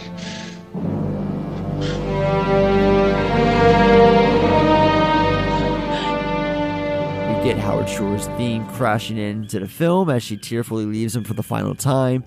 And this insect politics speech, okay? Now, this is a weird one. I had to actually look and find out what the fuck this was about. So, it's something that Cronenberg came up with from his days as, as a entomologist. He was fascinated by insect societies and the division of labor, the the caste structure therein. Yet they are very much not human. The exact reason why his head is so enlarged and mishap and to, and, and misshaped towards the end is um two large compound fly eyes were supposed to be revealed on the top of his head back when he was going to turn into a more fly monster than a human monster. If you look closely, uh, especially in shots that show the back of his head, you can still see the circular outlines of the fly eyes, apparently. I haven't seen them for myself, but apparently, if you look closely enough, you can check it out. I didn't have time to check it after uh, I had watched this, so. Um, and yeah, outside, Veronica tells Stathis she wants the abortion now. Damn it. Now, now, now. She doesn't want the baby inside of her. She couldn't even tell him about the baby. She, Meanwhile, Steph's on the rooftop, unbeknownst to them, and hears all about the news. So Stathis takes Veronica to his doctor, who's just kind of like, What the fuck are we doing here? It's like 3 a.m., and you got this broad here who wants to get a fucking abortion? like, what? What? What? Who? What? Well, okay. What's the story? She's pregnant and she wants to have an abortion. In the middle of the night? We have good reason to think that this child will be deformed. Yeah, but in the middle of the night. Look, Brent. Please. Is it your child? No. It's the it's the child of a man who is deformed. Listen, I don't mean to interfere, but I detect a certain uncertainty here. You know, there are tests we can do to determine whether or not I don't want tests. Tests can't guarantee anything. The baby could start off normal and then become. I want an abortion. I'll do it myself if I have to. He demands to know why he's being asked to perform an abortion in the middle of the night, and he says that they have good reason to think the child will be deformed, but then begs for him to do it now. He then, when asked if it's if it's his child, he says it's the child of a man who is deformed. How fucking un PC can you be? Um, the doctor wants to pump the brakes and just run tests first, but he, she says she wants it out now, and she'll do it himself. She'll do it herself if she has to. So Veronica's given privacy to change first, and this is when we see Seth come crashing through the the 1980s style brick, the glass bricks on the on the wall there, and um, it's like these like glass bricks you see at like gyms and shit from like back in the day, and uh, he takes her away to the rooftop where he asks her why she would want to kill uh, Brundle, a baby that's all that's left to him, and he pleads for her to keep it, but she tearfully tells him that she can't, and he says, "Too bad." Before the film suddenly cuts to Stathis sneaking in the Seth's place and discovers the plots for himself. So, Stathis unloads this double barrel shotgun, or he loads it up, and um, walks over to the computer, which reveals Steph's plan to merge him and Veronica together to form the ultimate fusion. Even though earlier the computer couldn't recognize his voice, that's like a plot line I've always, or a plot hole I've always noticed about this. It's like, how does he have this plan formatted when a couple scenes ago he couldn't get his his speech recognition didn't work anymore? Uh, it says manual mode. It says it on. Oh, it does? computer. Oh, I didn't notice that. Uh, yeah. it- on the computer screen, it says Oh. voice recognition not recognized. Uh, manual switch to manual. mode. Ooh. So he can just use the I missed that. Good eye, sniper. So according to the script, Stathis goes skeet shooting, which is why he had a shotgun on him for the film's climax. And Yeah, I didn't understand that. yeah, that's that's I it's really didn't get that That's part. why. So, uh, Getz. This is the note that I have about Getz playing the villain. He remarked in an interview once that he took this role because the character was a stereotypical, unlikable 80s yuppie villain, a role he often offered was offered but actually became the hero in the end. Um, Seth drops down on Stathis and regurgitates on both his hand and foot, melts them both off, causing him to pass out from the pain. And then when he goes to do it to his head, Veronica stops him and reveals he reveals the plan to her himself with the help of a third pod, which will be there to make the ultimate family after they all fuse together. And to this point of the film, the most extensive set of makeup that Goldblum has to wear took roughly five hours to apply, all in all. Uh, Walas says that on every project, there's usually one effect that's a real pain to pull off, and for this project, it was the melting hand. He wasn't thrilled with the end result, but the shot was sped up, and Cronenberg was happy with the end results. Yeah, five hours, man. It looks good enough. It does look good, although you can definitely see him uh, forming a grip on his hand. Um, that's just the high def, though. That's all. No, Yeah, it it always looked good the melting, and then also I like when Gold, um, you know, Goldblum's like head is down by his leg, and it's like that dummy Yes. with like the fucking goo coming out of its mouth. yeah. It's so cool looking. Yeah. So five hours to do to pull this shit off, man. I mean, back then it was different. Today, people get prosthetic makeup work done and they're just sitting in their chair playing on their phones for like the full four, five, six hour process. 80s, you didn't have any of that. You had to sit there and just be there for five hours, unless you were Robert Englund, and then at that point you would just fucking talk the makeup artist's heads off because that man liked to fucking talk.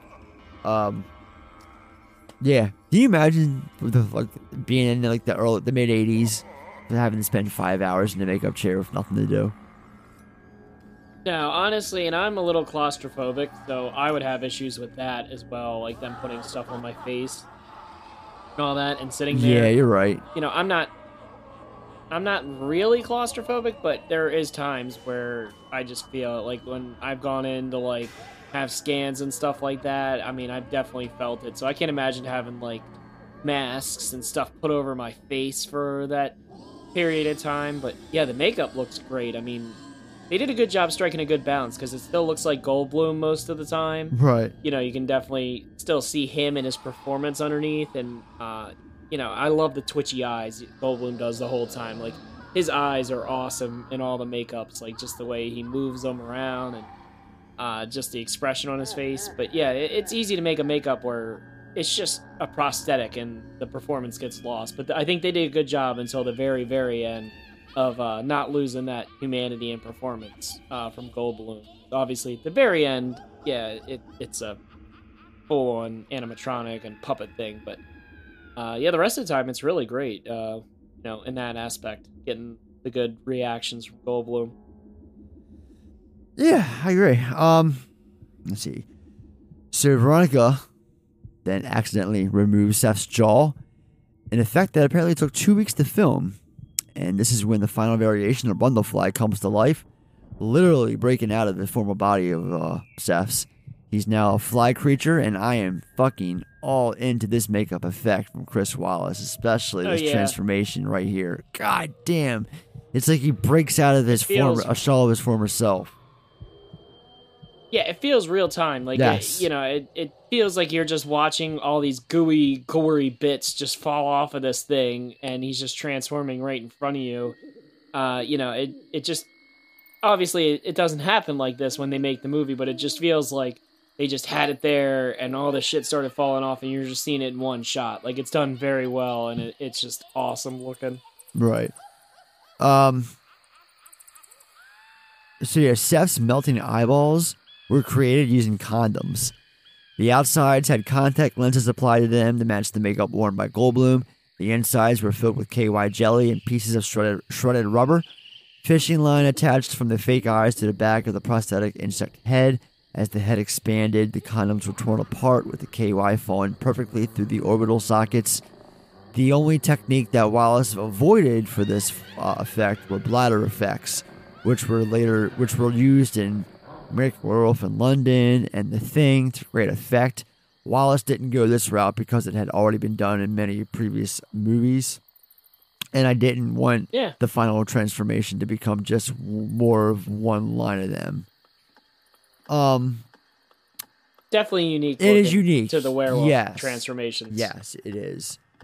But it's still, you know, it's its own thing at the end of the day. I still love the whole shell breaking out thing. It's it's it's so insect like. It's perfect. It's fitting. It just it makes sense. So Brundlefly gets Veronica into her pod and then slowly goes to enter his as Stathis comes to and struggles to fire his shotgun at Veronica's pod before he can start the transformation. And he eventually successfully gets the the, the, the blow and it, it hits his mark. Brundlefly busts out of the pod before the teleportation can begin, but he's unsuccessful in getting out and he's unfortunately teleported to the third pod alone along with all those broken glass and pod pieces. And why in the hell is this movie bringing me to tears at this point? I am literally bawling my eyes out along with Geena Davis as the broken Brundlefly crawls over to her and begs her to finish him off. It is so tragic and it wrecks me every single time. She blows his head off and collapses in tears as Howard Shore's theme commands the fucking end and it fades to black on a hysterical Veronica. And I am bawling. I literally sat here for five minutes after the movie ended yesterday on the sofa and I continued to cry. Not just little little weeping, holding back. No, I fucking bawled my eyes out for five good minutes yesterday watching this movie. It had brought me to an Yeah. effect I had never felt before. I have teared up and choked up at this scene, but I literally fucking sat here and cried like I lost my own fucking animal or something. It was destructive, dude. Yeah, th- I mean, this film is like watching uh, somebody die. Like, I mean, from a disease. I mean, that's exactly what it is. It's it, it's telling a story from that way. I mean, you feel, at least for me as a viewer, you feel like you're in Geena Davis's shoes, and there's just nothing you can do. Like, you're just feel like you're watching your friend, uh, you know, Brundle, Jeff Goldblum, just die right in front of you, and you know, obviously Geena Davis tries to help, but there's really nothing that can be done. I mean, he went into the pod. It is what it is. Like nobody's going to be able to help him, and it's just tragic watching it unfold. It's much like uh, you know anybody who's had a friend that's become terminally ill or just permanently ill.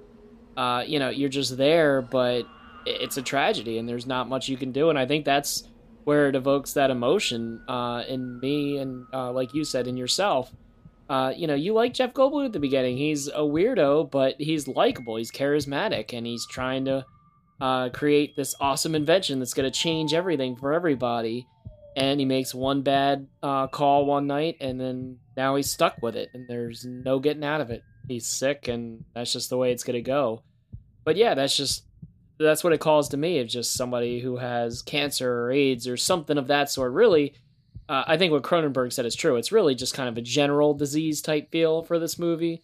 Not really. I never saw the AIDS thing as much. It's just to me just a general like you know just a general pro- proclivity to all diseases Mhm. in my opinion. But that's why it evokes that emotion. I mean, how how do you not feel emotion for that? Like you know they were going to be a happy couple and go on a vacation they were planning and he was going to be this hotshot scientist and save the world, and she was going to be this awesome writer. They got a scoop on the whole deal, and then now this happens, and he's gone. She's broken. She obviously no baby, and then you know poor Stathis over there doesn't have a leg or a hand anymore.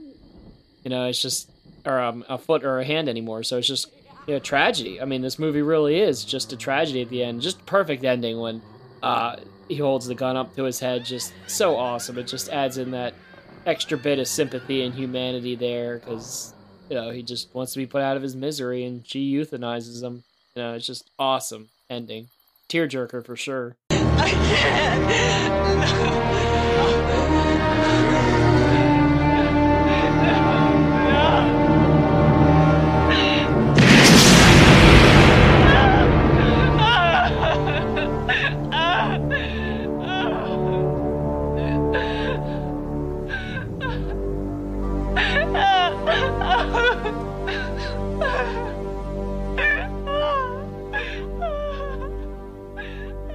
Oh yeah, and you know any film that can have that sort of emotion um, on me or, or, or, or leave me with that sort of reaction is just an ultimate winner in my book. Um, it's it's very seldom that I cry in a movie.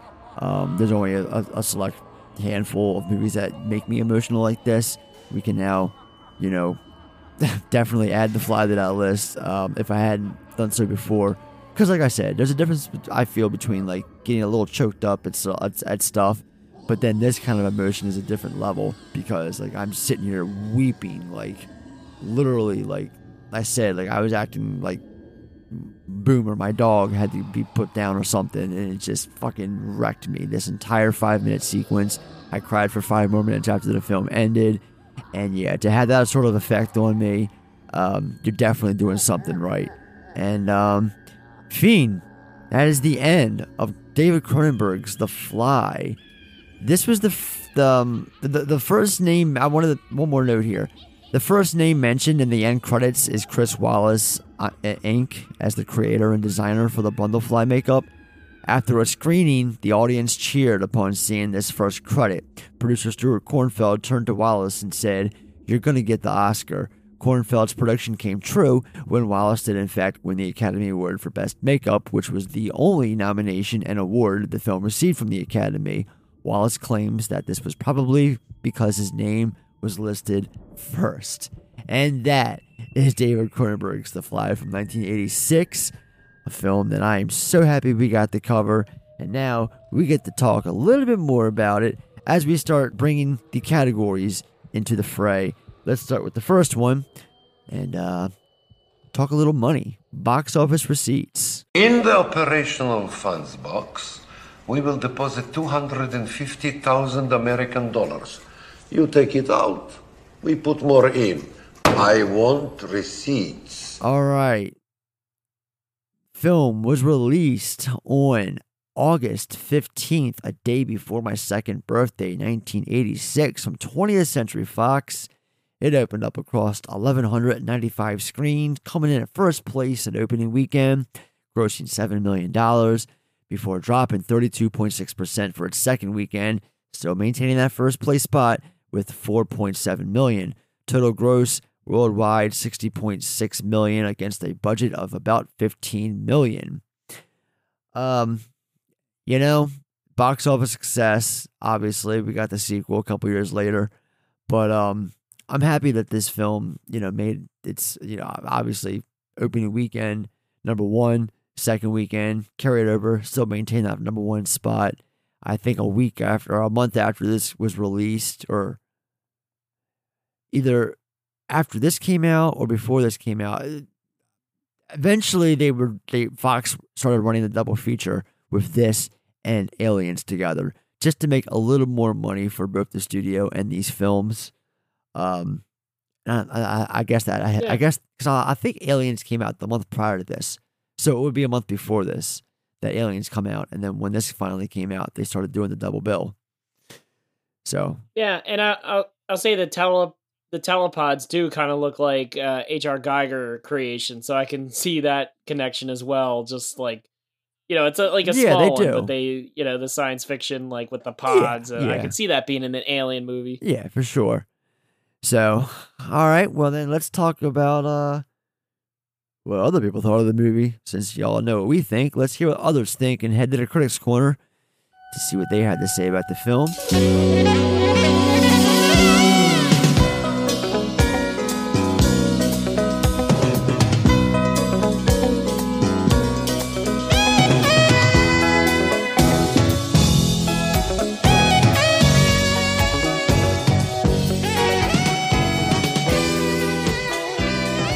Has a 92% Rotten Tomatoes score based on 65 reviews with a consensus that says David Cronenberg combines his trademark affinity for gore and horror with strongly developed characters, making The Fly a surprisingly affecting tragedy.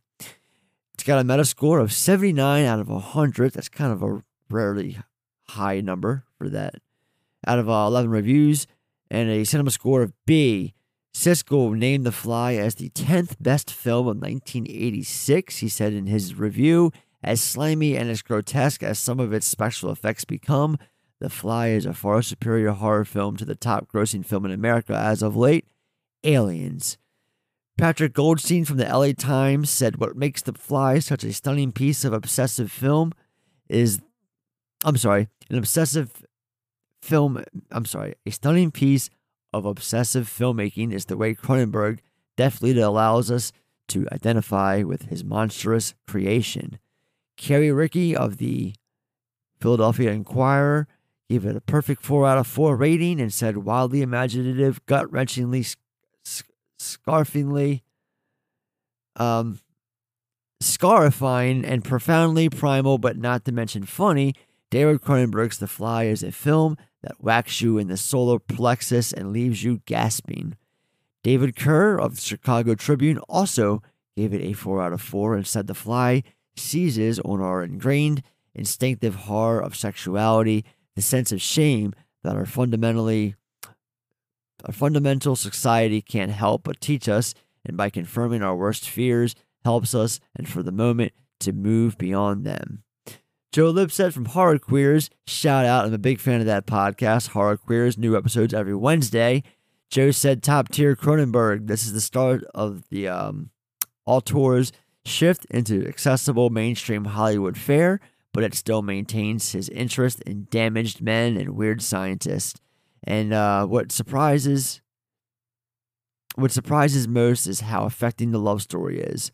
Agreed on all fronts you know, this film did not get torn apart the way you uh, expect for a big budget horror remake.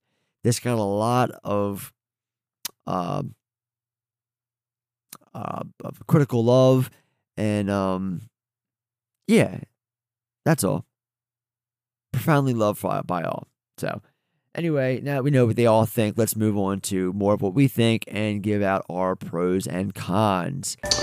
Before I take on any job, I look at it the same way as it takes to make the thing positive versus negative.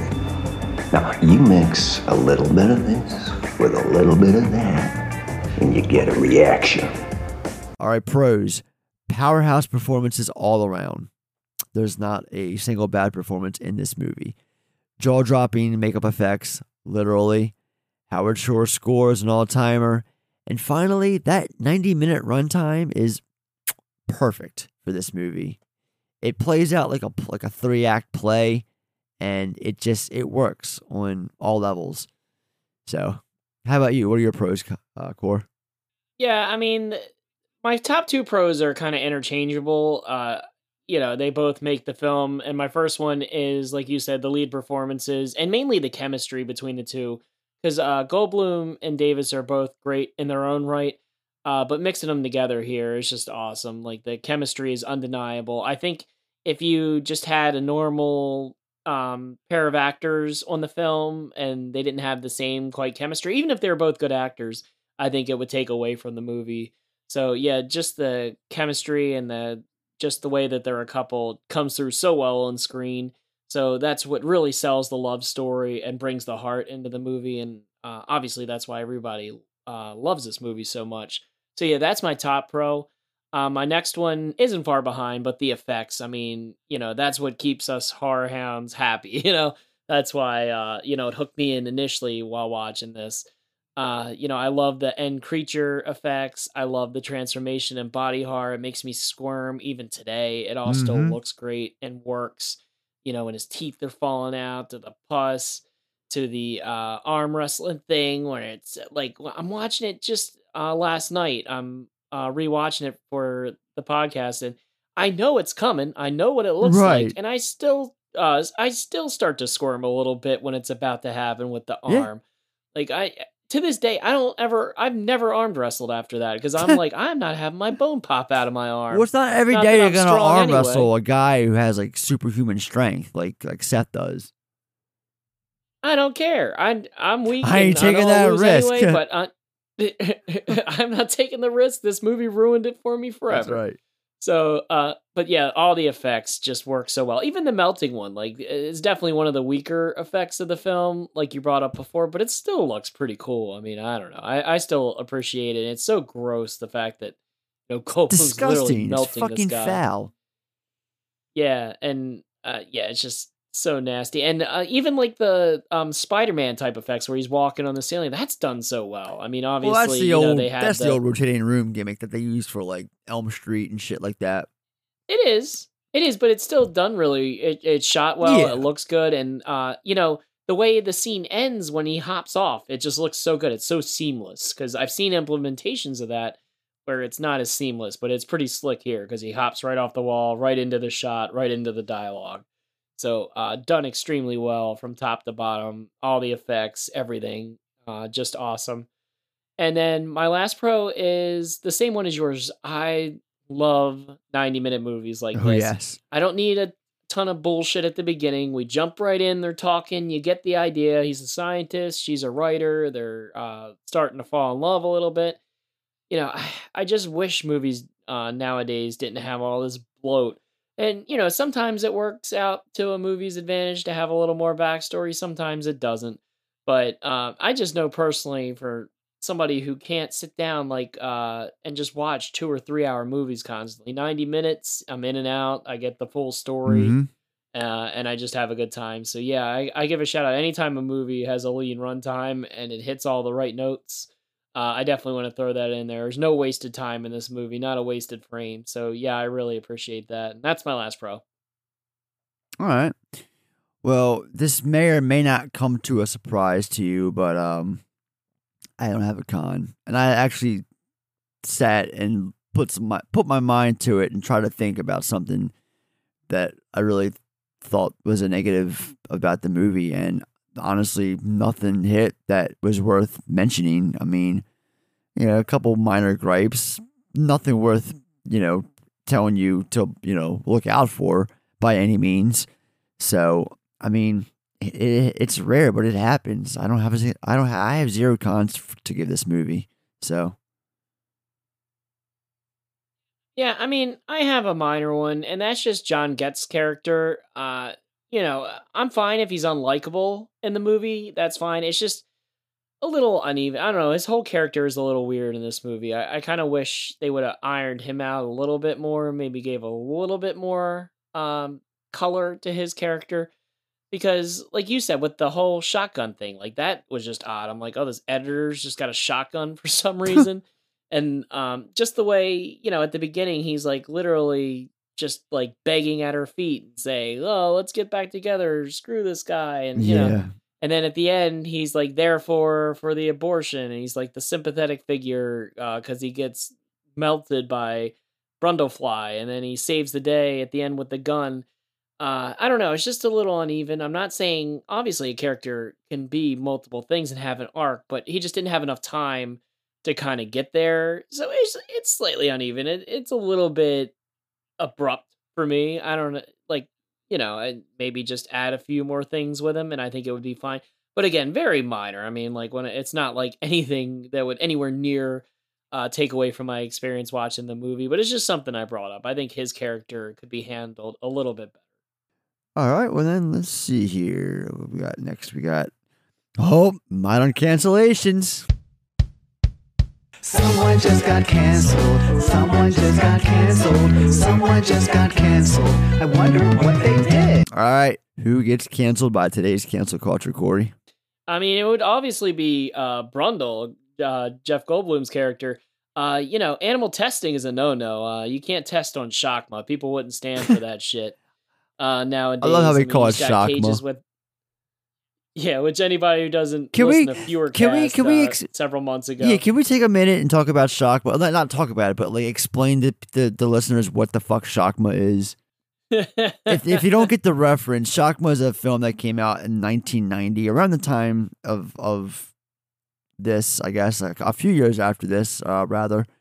And it's like a killer baboon of uh, uh, on this college campus where these people, this group of college kids, are spending like overnight doing this like live action DNR game or D and D like role playing game. Um, pretty cool, uh, kind of ahead of its time concept. Um, but still, this baboon gets loose throughout the fucking camp or the building and just picks them off one by one and shit. It's got Roddy McDowall, Christopher Atkins from the Blue Lagoon, and uh, Amanda Wyss from uh, the original like uh, Tina from Elm Street is uh in it. So yeah, Yeah, Shakma. it's pretty hilarious. And now, anytime I see a baboon in a movie, I just think of Shakma. Shakma. That's just. I'm just thinking like the whole time the baboon. Like I wonder if you know, because obviously you never see what happens to the one baboon. Does he go to the shock? Does like does he become Shakma? Like does he get adopted by Roddy McDowall and go to the fucking school or to the hospital and now he's Shakma? We'll never know, I guess. But yeah, Brundle would get uh, canceled for testing on animals. Like it's pretty fucked up to put your uh, baboon in there and have no idea what's going to happen. Uh, yeah, it- it's kind of messed up. a little bit. Um. Okay, so while a serious argument can be made for Seth, obviously in your case, I'm sure a lot of pro-life fans of the film have Veronica pegged as the canceled character due to the fact that she doesn't want to keep her baby in the end. That's where my mind was going Yeah. with this category. Um. So yeah, take your pick. One one or the other. You can have it either way. What does that say? Yeah, what does that say about us? The fact that this movie in 1986, she's going to get an abortion, and nowadays, depending on what state she'd be in, the doctor'd be like, "Nah, sorry, the hideous fucking fly monster's gonna rip out of your stomach in a couple months. Good luck with that. Bye." Yeah, about that. So yeah, we can move on on that note to a mulligan moment. If you had to do it all over again, would you make the same choices? And for me, let's see, where's my note here? Yeah, I'd flesh out the character of Seth Brundle just a little more, a tad more. At the end of the day, we don't really know shit about him except for the fact that he's a somewhat of a genius and he works for a company called Bartok. That's pretty much it. He's the center focus of the film, so I feel it wouldn't hurt to learn a little more of this man's background. That's all I'm saying. How about you, Core? Yeah, yeah, it makes sense. Uh, my mulligan moment is something. It's a, it's just a little bit of a plot hole, and I mean, anytime you're dealing with, uh, you know, a big science thing like this, like you know, teleportation, you're gonna have this. But you know, pretty much in all instances, when something's teleported and something goes wrong, like with the baboon, he's inside out right away. Uh-huh. So I guess my question would be: Is why wouldn't Brundle or, or Seth uh, like if he was fused with a fly, wouldn't he just be come out right away just as a fucking fly? Like, wouldn't that realistically the way everything's portrayed happen? Like he, you know, I I guess that part just doesn't make sense to me a little bit. Like if the DNA is already in Mhm. there and it's uh, all fused with him, he would just be a fly person right away. So, but obviously, it's a movie. It's way more effective watching the transformation and it happening slowly as opposed to him just coming out. Hey man, uh, we, like the we, old we, school we gotta movie. have dramatic effect, okay? Yeah, yeah, but it's still it's like a minor plot is, thing it that's is, always kind of uh, bothered me. Uh, you know, like I said, very very minor. It's just you know something I don't even really think about watching the movie because any good movie um, will iron over plot holes because you're interested in what's going on. But just something that I think of afterwards. You know, just you're sitting there and you're like, why didn't he come out like a fucking fly right away? Or why didn't he think to have some kind of failsafe if something goes in there, like I mentioned earlier, something else gets in the pod? you know, just little little plot holes that kind of uh, come to my mind. Because I mean, I think of the uh, original, like the um, Vincent Price version, like "Help me, help me," because that's honestly uh, what I thought of when I was like, "Wouldn't he just come out like a fly right away?" Yeah, probably. Um, or definitely. All right, well then let's go to our finger licking good moment. It's finger licking good. Ah, let's see here. Finger looking good. Where we at? Oh, duh, no brainer here. Brundlefly's, final transformation, the ending. It gets me every freaking time. I mean, I, I think a lot of listeners saw this answer coming from me after I was talking about how much it makes me cry. Um, so yeah, the that that final fucking ten minutes just grabs you and just never lets go. Yeah, absolutely. I mean, I think that it's definitely the highlight of the movie. It's what it's building to. It pays off with all the effects. It pays off with the emotion. So yeah, I mean, I, I think for probably ninety percent of people or ninety five people percent of people that love this movie, that would be their uh, finger looking good. So it's mine as well. But I'll give a special shout out to the arm wrestling scene just because that's that's the first thing I've ever seen of this movie that left an impression on me. And I literally remember watching it and going down and asking my uh, dad. I was like, "Does that happen when you arm wrestle? Does your arm snap if you do it wrong?" And my dad's like, "What the fuck are you talking about?" Because I don't think he had ever seen the movie. Boy, why are you asking Just these like, what? questions? He's like, "What are you watching up there?" Because this was like right after I got uh, TV in my room for the first time. That's funny. All right, then um, we can move on. Got a few more categories, and we're done here. Like this, try that. you can do this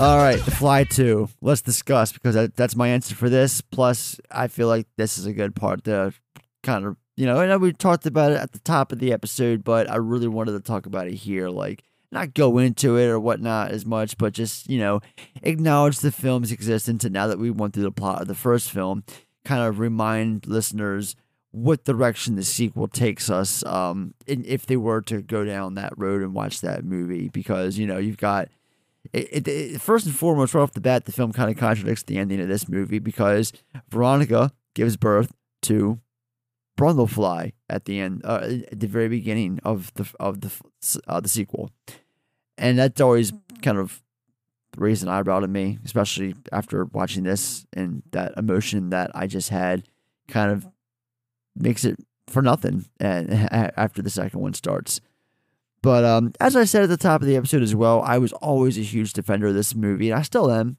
It's just not. I, I will no longer go and consider this my favorite of the two, like I had been doing for the last handful of years, because rewatching this movie uh, again uh, recently just rem- reminded me why this is, you know, one of the fucking greatest fucking horror films of our lifetime. And it's just such a tragic love story with I don't know. Ah, I love this movie so much. I'm the where are you at on the fly too? Let's I'm gonna pass it on to you now. Yeah, I, I mean, I really like The Fly too. Like I said, I think it's like one of as far as like a B movie horror sequel that doesn't have any of the original cast involved. I think it's like one of those best sequels. I mean, usually when you hear of a horror sequel and nobody's coming back to do it, Mhm. you know, none of the main Well, John Getz comes back. He's the only person who comes back there is John Getz. He comes back for one scene. Yeah. But ideally, you would want either Goldblum or David. Well, obviously Goldblum Well- couldn't come back, but uh, you would you would want Geena Davis probably. Well, they brought Veronica back, and she wanted to do it. She wanted to come back for a second film, except um, she did not like the fact that her character was killed off in the opening minutes of the film. Like she didn't even make it be. she doesn't even make it to the opening credits. Okay, um, she literally gives birth. That's how the film opens up, and she dies before the baby, you know, comes out or whatever, or something like that. Um, I just remember that the film awkwardly shows like a doctor hold up the baby like he's Jesus Christ himself, and then the film fades to black and the credits begin. And uh, yeah, that's like I said, it's a more of a special effects overload. The second film is It's a creature feature. yeah, I would say. through and through. Uh, whereas this has a little more emotion, or a lot more emotion, and actual story. Because, like I said before, and I'll say it again, this plays out or it acts as a three structured play, and it's one of the uh, many reasons why I love it so much. So yeah, um, Yeah. where? How about you though? Yeah, G- any- bring it back on course. Where? What are you gonna recommend that's similar to this film? Yeah, but anyway, Fly 2, awesome creature feature. Different than the first, but still really good. Right. A lot better than a lot of people give it credit for. Anyway, my choice was tough because there's a couple movies that go well with it. At first, I was going to pick From Beyond is my pick, but I already talked about that a little bit in the live top five. So I was going to pick out a different film that I didn't talk about, and I think it fits this uh, theme very well, and it's called uh, Altered States. Ah, William Hurt. Yeah, William Hurt, directed by Ken Russell. Awesome movie. It came out, uh, I think, in like 1980. It was like a few years before this. And uh, just another movie about a scientist, uh, or in this case, he's a psychologist, and he's um, it's William Hurt, psychologist, and he's doing uh, like mind altering drugs to kind of expand his mind and uh, you know, lose reality, but then he ends up turning into some terrible like mongoloid creature towards the end of the movie. And it's just such a trippy film. It just it honestly makes you feel like you're tripping too as you're watching it. It's just an awesome movie. I think it's underappreciated uh, nowadays. Right. Um, so yeah, I'm a huge fan of Altered States. Uh, I bring that up anytime I can. So uh, if you're a fan of The Fly, you know it's a little different. It's more mind games and that type of thing, but uh, it fits in with the scientist with the um, whole experiment gone awry, and you know obviously William Hurt is fucking William Hurt. I mean he's great, and uh, some of the effects in the movie are dated but charming to watch. So yeah, Altered State. If you've never heard of it, uh, and you're a horror fan especially the more cerebral type, uh, give it a try. It's really good. Yep. All right. Well then, um, let's mention our MVPs. All right, now you might think I'm a little biased, but I take my job as a presenter very seriously. I will show no favoritism. I am here to honor excellence. And the most valuable player is. So I got Jeff Goldblum in here. I mean, like, it's not even close. This is Goldblum's like fucking best performance, I'd argue, or one of. Maybe it is his best. You know what? Fuck it. I, this is his best role, hands down, bar none. He's the MVP. He's the MVP for all eternity for this role. He's just so good. Um, how about you? Why is it Jeff Goldblum?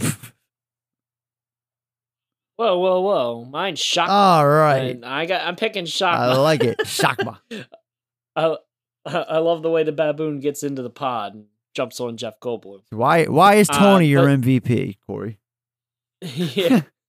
Um. Anyway, yeah. There's really only two answers for this one, and as good as Geena Davis is, and uh, as much as I sympathize with her and relate, and you know, she's really our window into this uh world Yeah. in this film. Uh, Goldblum makes the movie. I mean, it's very easy for his. It would be very easy for his performance to go into the level of camp or laughability, and it never goes that way. I always felt uh, sympathy for him. I always felt like it was a very true performance of like you know if somebody was turning into a fly. I mean, he had the looks like the twitchy eyes. I mean, the way he seemed like he was coked up, whether he actually was or wasn't. I mean, the man definitely seemed like he pounded out some lines and was doing it very well. So, uh, yeah, uh, Jeff Goldblum from start to finish, he pulls everything off well from the beginning to the likable but odd scientist to the end to the monster that just kind of fell into uh, being a villain um, through, you know, just one minor mistake of his own. You know, so it's just awesome performance from top to bottom. Like you said, it's my favorite Goldblum performance uh, out of everything. I think it, it just has such emotional depth and just so many levels. It it's just great. So yeah, Goldblum's the only answer. All right. Well, Horrorthon category. R.I.P. Rest in peace. I mean, not too many death scenes in this movie, but still, one there's one death scene, literally one death scene. So, I guess we can just chalk this up as a dumb category. uh, uh, Jeff Goldblum, Jeff Goldblum, yes. So, which hey, uh, you can throw in Shock. I was about to say, or, or the there. monkey, or the monkey, Shakma, or or or Goldblum. But uh, either way, they they're, they're similar deaths done by the same makeup effects, and yeah. So anyway, Yeah, but Goldblum's Gold Goldblum's reigns supreme because of the uh, the emotion Obviously, you feel yeah. and just the little touch, the little touch. Because you honestly, you could have had it where Geena Davis just points the gun and shoots him, but just a little touch of uh, the creature putting the gun up to its head just Uh. adds so much more. So yeah, definitely. Gonna, the you gotta start Goldblum making me cry again. Shut up. All right, let's do our last category real quick before we get out of here and uh, give this film a final effect treatment. Ow. On a scale of one. Ow. On a scale. Ah. On a scale. No. On a scale of one to ten. On a scale of one to ten. Give me the damn veggies. What do you think? Four and a half stars. This was not easy because I really wanted to give this a five star rating, but it's uh, almost it's close to perfect, but not quite perfect. It's still a masterpiece in horror cinema, one that features some of the best performances and makeup effects ever. And um, one that I'm going to be going back to, you know, more often than uh, I had before, just because uh, just this last viewing was such a enjoyable one for me that uh, yeah, I'm actually looking forward to my next rewatch already. So yeah, four and a half stars, absolutely. Yeah, I mean, we already talked about everything, so I'll keep mine short. But yeah, four stars. Uh, like you said, a classic uh, horror masterpiece as well. Um, you know, one of my favorite Cronenberg films, probably my favorite. Like, I've definitely seen this one more than any of his other work. Uh, but you know, I I don't know. I, I really like Video Videodrome as well. That that's another one. I know you do, but right. I think. Yeah. So, but this one is definitely more mainstream, just a little bit more palatable. Uh, and yeah, it's just awesome. I mean, if you haven't seen The Fly, go check it out for all the reasons we've already said, from the performances to the makeup Mhm. to just everything. I mean, there's really not much wrong with the film. Like, does you know the Stathis character need to be ironed out a little bit? In my opinion, sure. Could the movie maybe do with maybe ten more minutes, maybe an extra scene or two? Sure, but nothing major. I mean, it's just such an enjoyable film, and yeah, like you said, just an absolute classic from the '80s, and a good example of why remakes aren't always bad. Because uh, to me, this far surpasses the original. I mean, I've seen the original, and it's fun in its own right, but a completely different movie. I mean, a a movie where a man with a, a it's a fucking fly with a man's head. Like, I mean, it's just not going to be on the same level. Uh, just way to take a concept and just modernize it and just turn it into something fantastic. So yeah, this is everything a remake should be, and uh, I really appreciate that. So yeah, definitely if you haven't gotten on it, uh, go check out The Fly. What are you waiting for? That's right. All right. Um. Well, this episode has been sponsored by Raid Bug Spray. this one's too easy. As always, this is not a real sponsorship, rather more of a faux sponsorship. It's a harmless comedy bit and isn't meant to be ever taken seriously. Relax. These are the jokes. All right, that's all, folks. Tis the end of our deep dive on David Cronenberg's The Fly, a film that no doubt gets that full film effect seal of approval. One down, many more to follow. Check out our ever-growing collection of previous episodes on your podcast service of choice or at thefilmeffectpodcast.com. And please like, subscribe, follow, whether it's on Facebook, Instagram, Twitter, TikTok, YouTube, all links in the episode notes. Reach out to us by email at thefilmeffectpodcast at gmail.com or by messaging us directly on Facebook, Twitter, or Instagram. Ratings and reviews, all feedback's welcome. Let's get some more reviews out there from our listeners. We want to hear from you guys sincerely. Coming up on the Halloween Horrorthon 2 Dead by Pod, it rolls on with a episode on Dr. Giggles from 1992, celebrating the 30th anniversary of another underrated little flick, and that uh, that's been a few years since my last watch, but I've always been a fan. I think Larry Drake's Yeah. perfect as the character, and I'm really looking forward to this discussion. Cool. Yeah, I'm I'm excited about it too because I have not seen this movie since probably the late '90s, early 2000s. Okay, it's been a Uh, couple. you know, it's I- been a couple decades then. Yeah, it's. I think I rented it on VHS when I was working at the video store. I honestly really think that's the last time I've seen this movie. Uh, it's been so long because it's, uh, you know, as well. I'm sure we'll talk about in the episode, but you just can't get it anywhere. Like you can Right. rent it. That's pretty much it. Like it's not streaming. You can't buy it physically unless you pony up the dough online. So it's just not out there. So it's just one I haven't seen, but I'm looking forward to it. Uh, this is a lot of people dread this era in horror, but it's what I grew up with, and you know it brings back nostalgia. And you've mentioned Larry Drake, so I'm so excited to rewatch it. I'm curious to see what we're gonna think. Yeah, so am I. And um, well, until then, I'm Ed, I'm Corey. and this has been Halloween Horrorthon 2 Dead by Pod on the Film Effect Podcast. Thank you all so much for listening. We'll be back soon. Take care now. Bye bye. See you guys.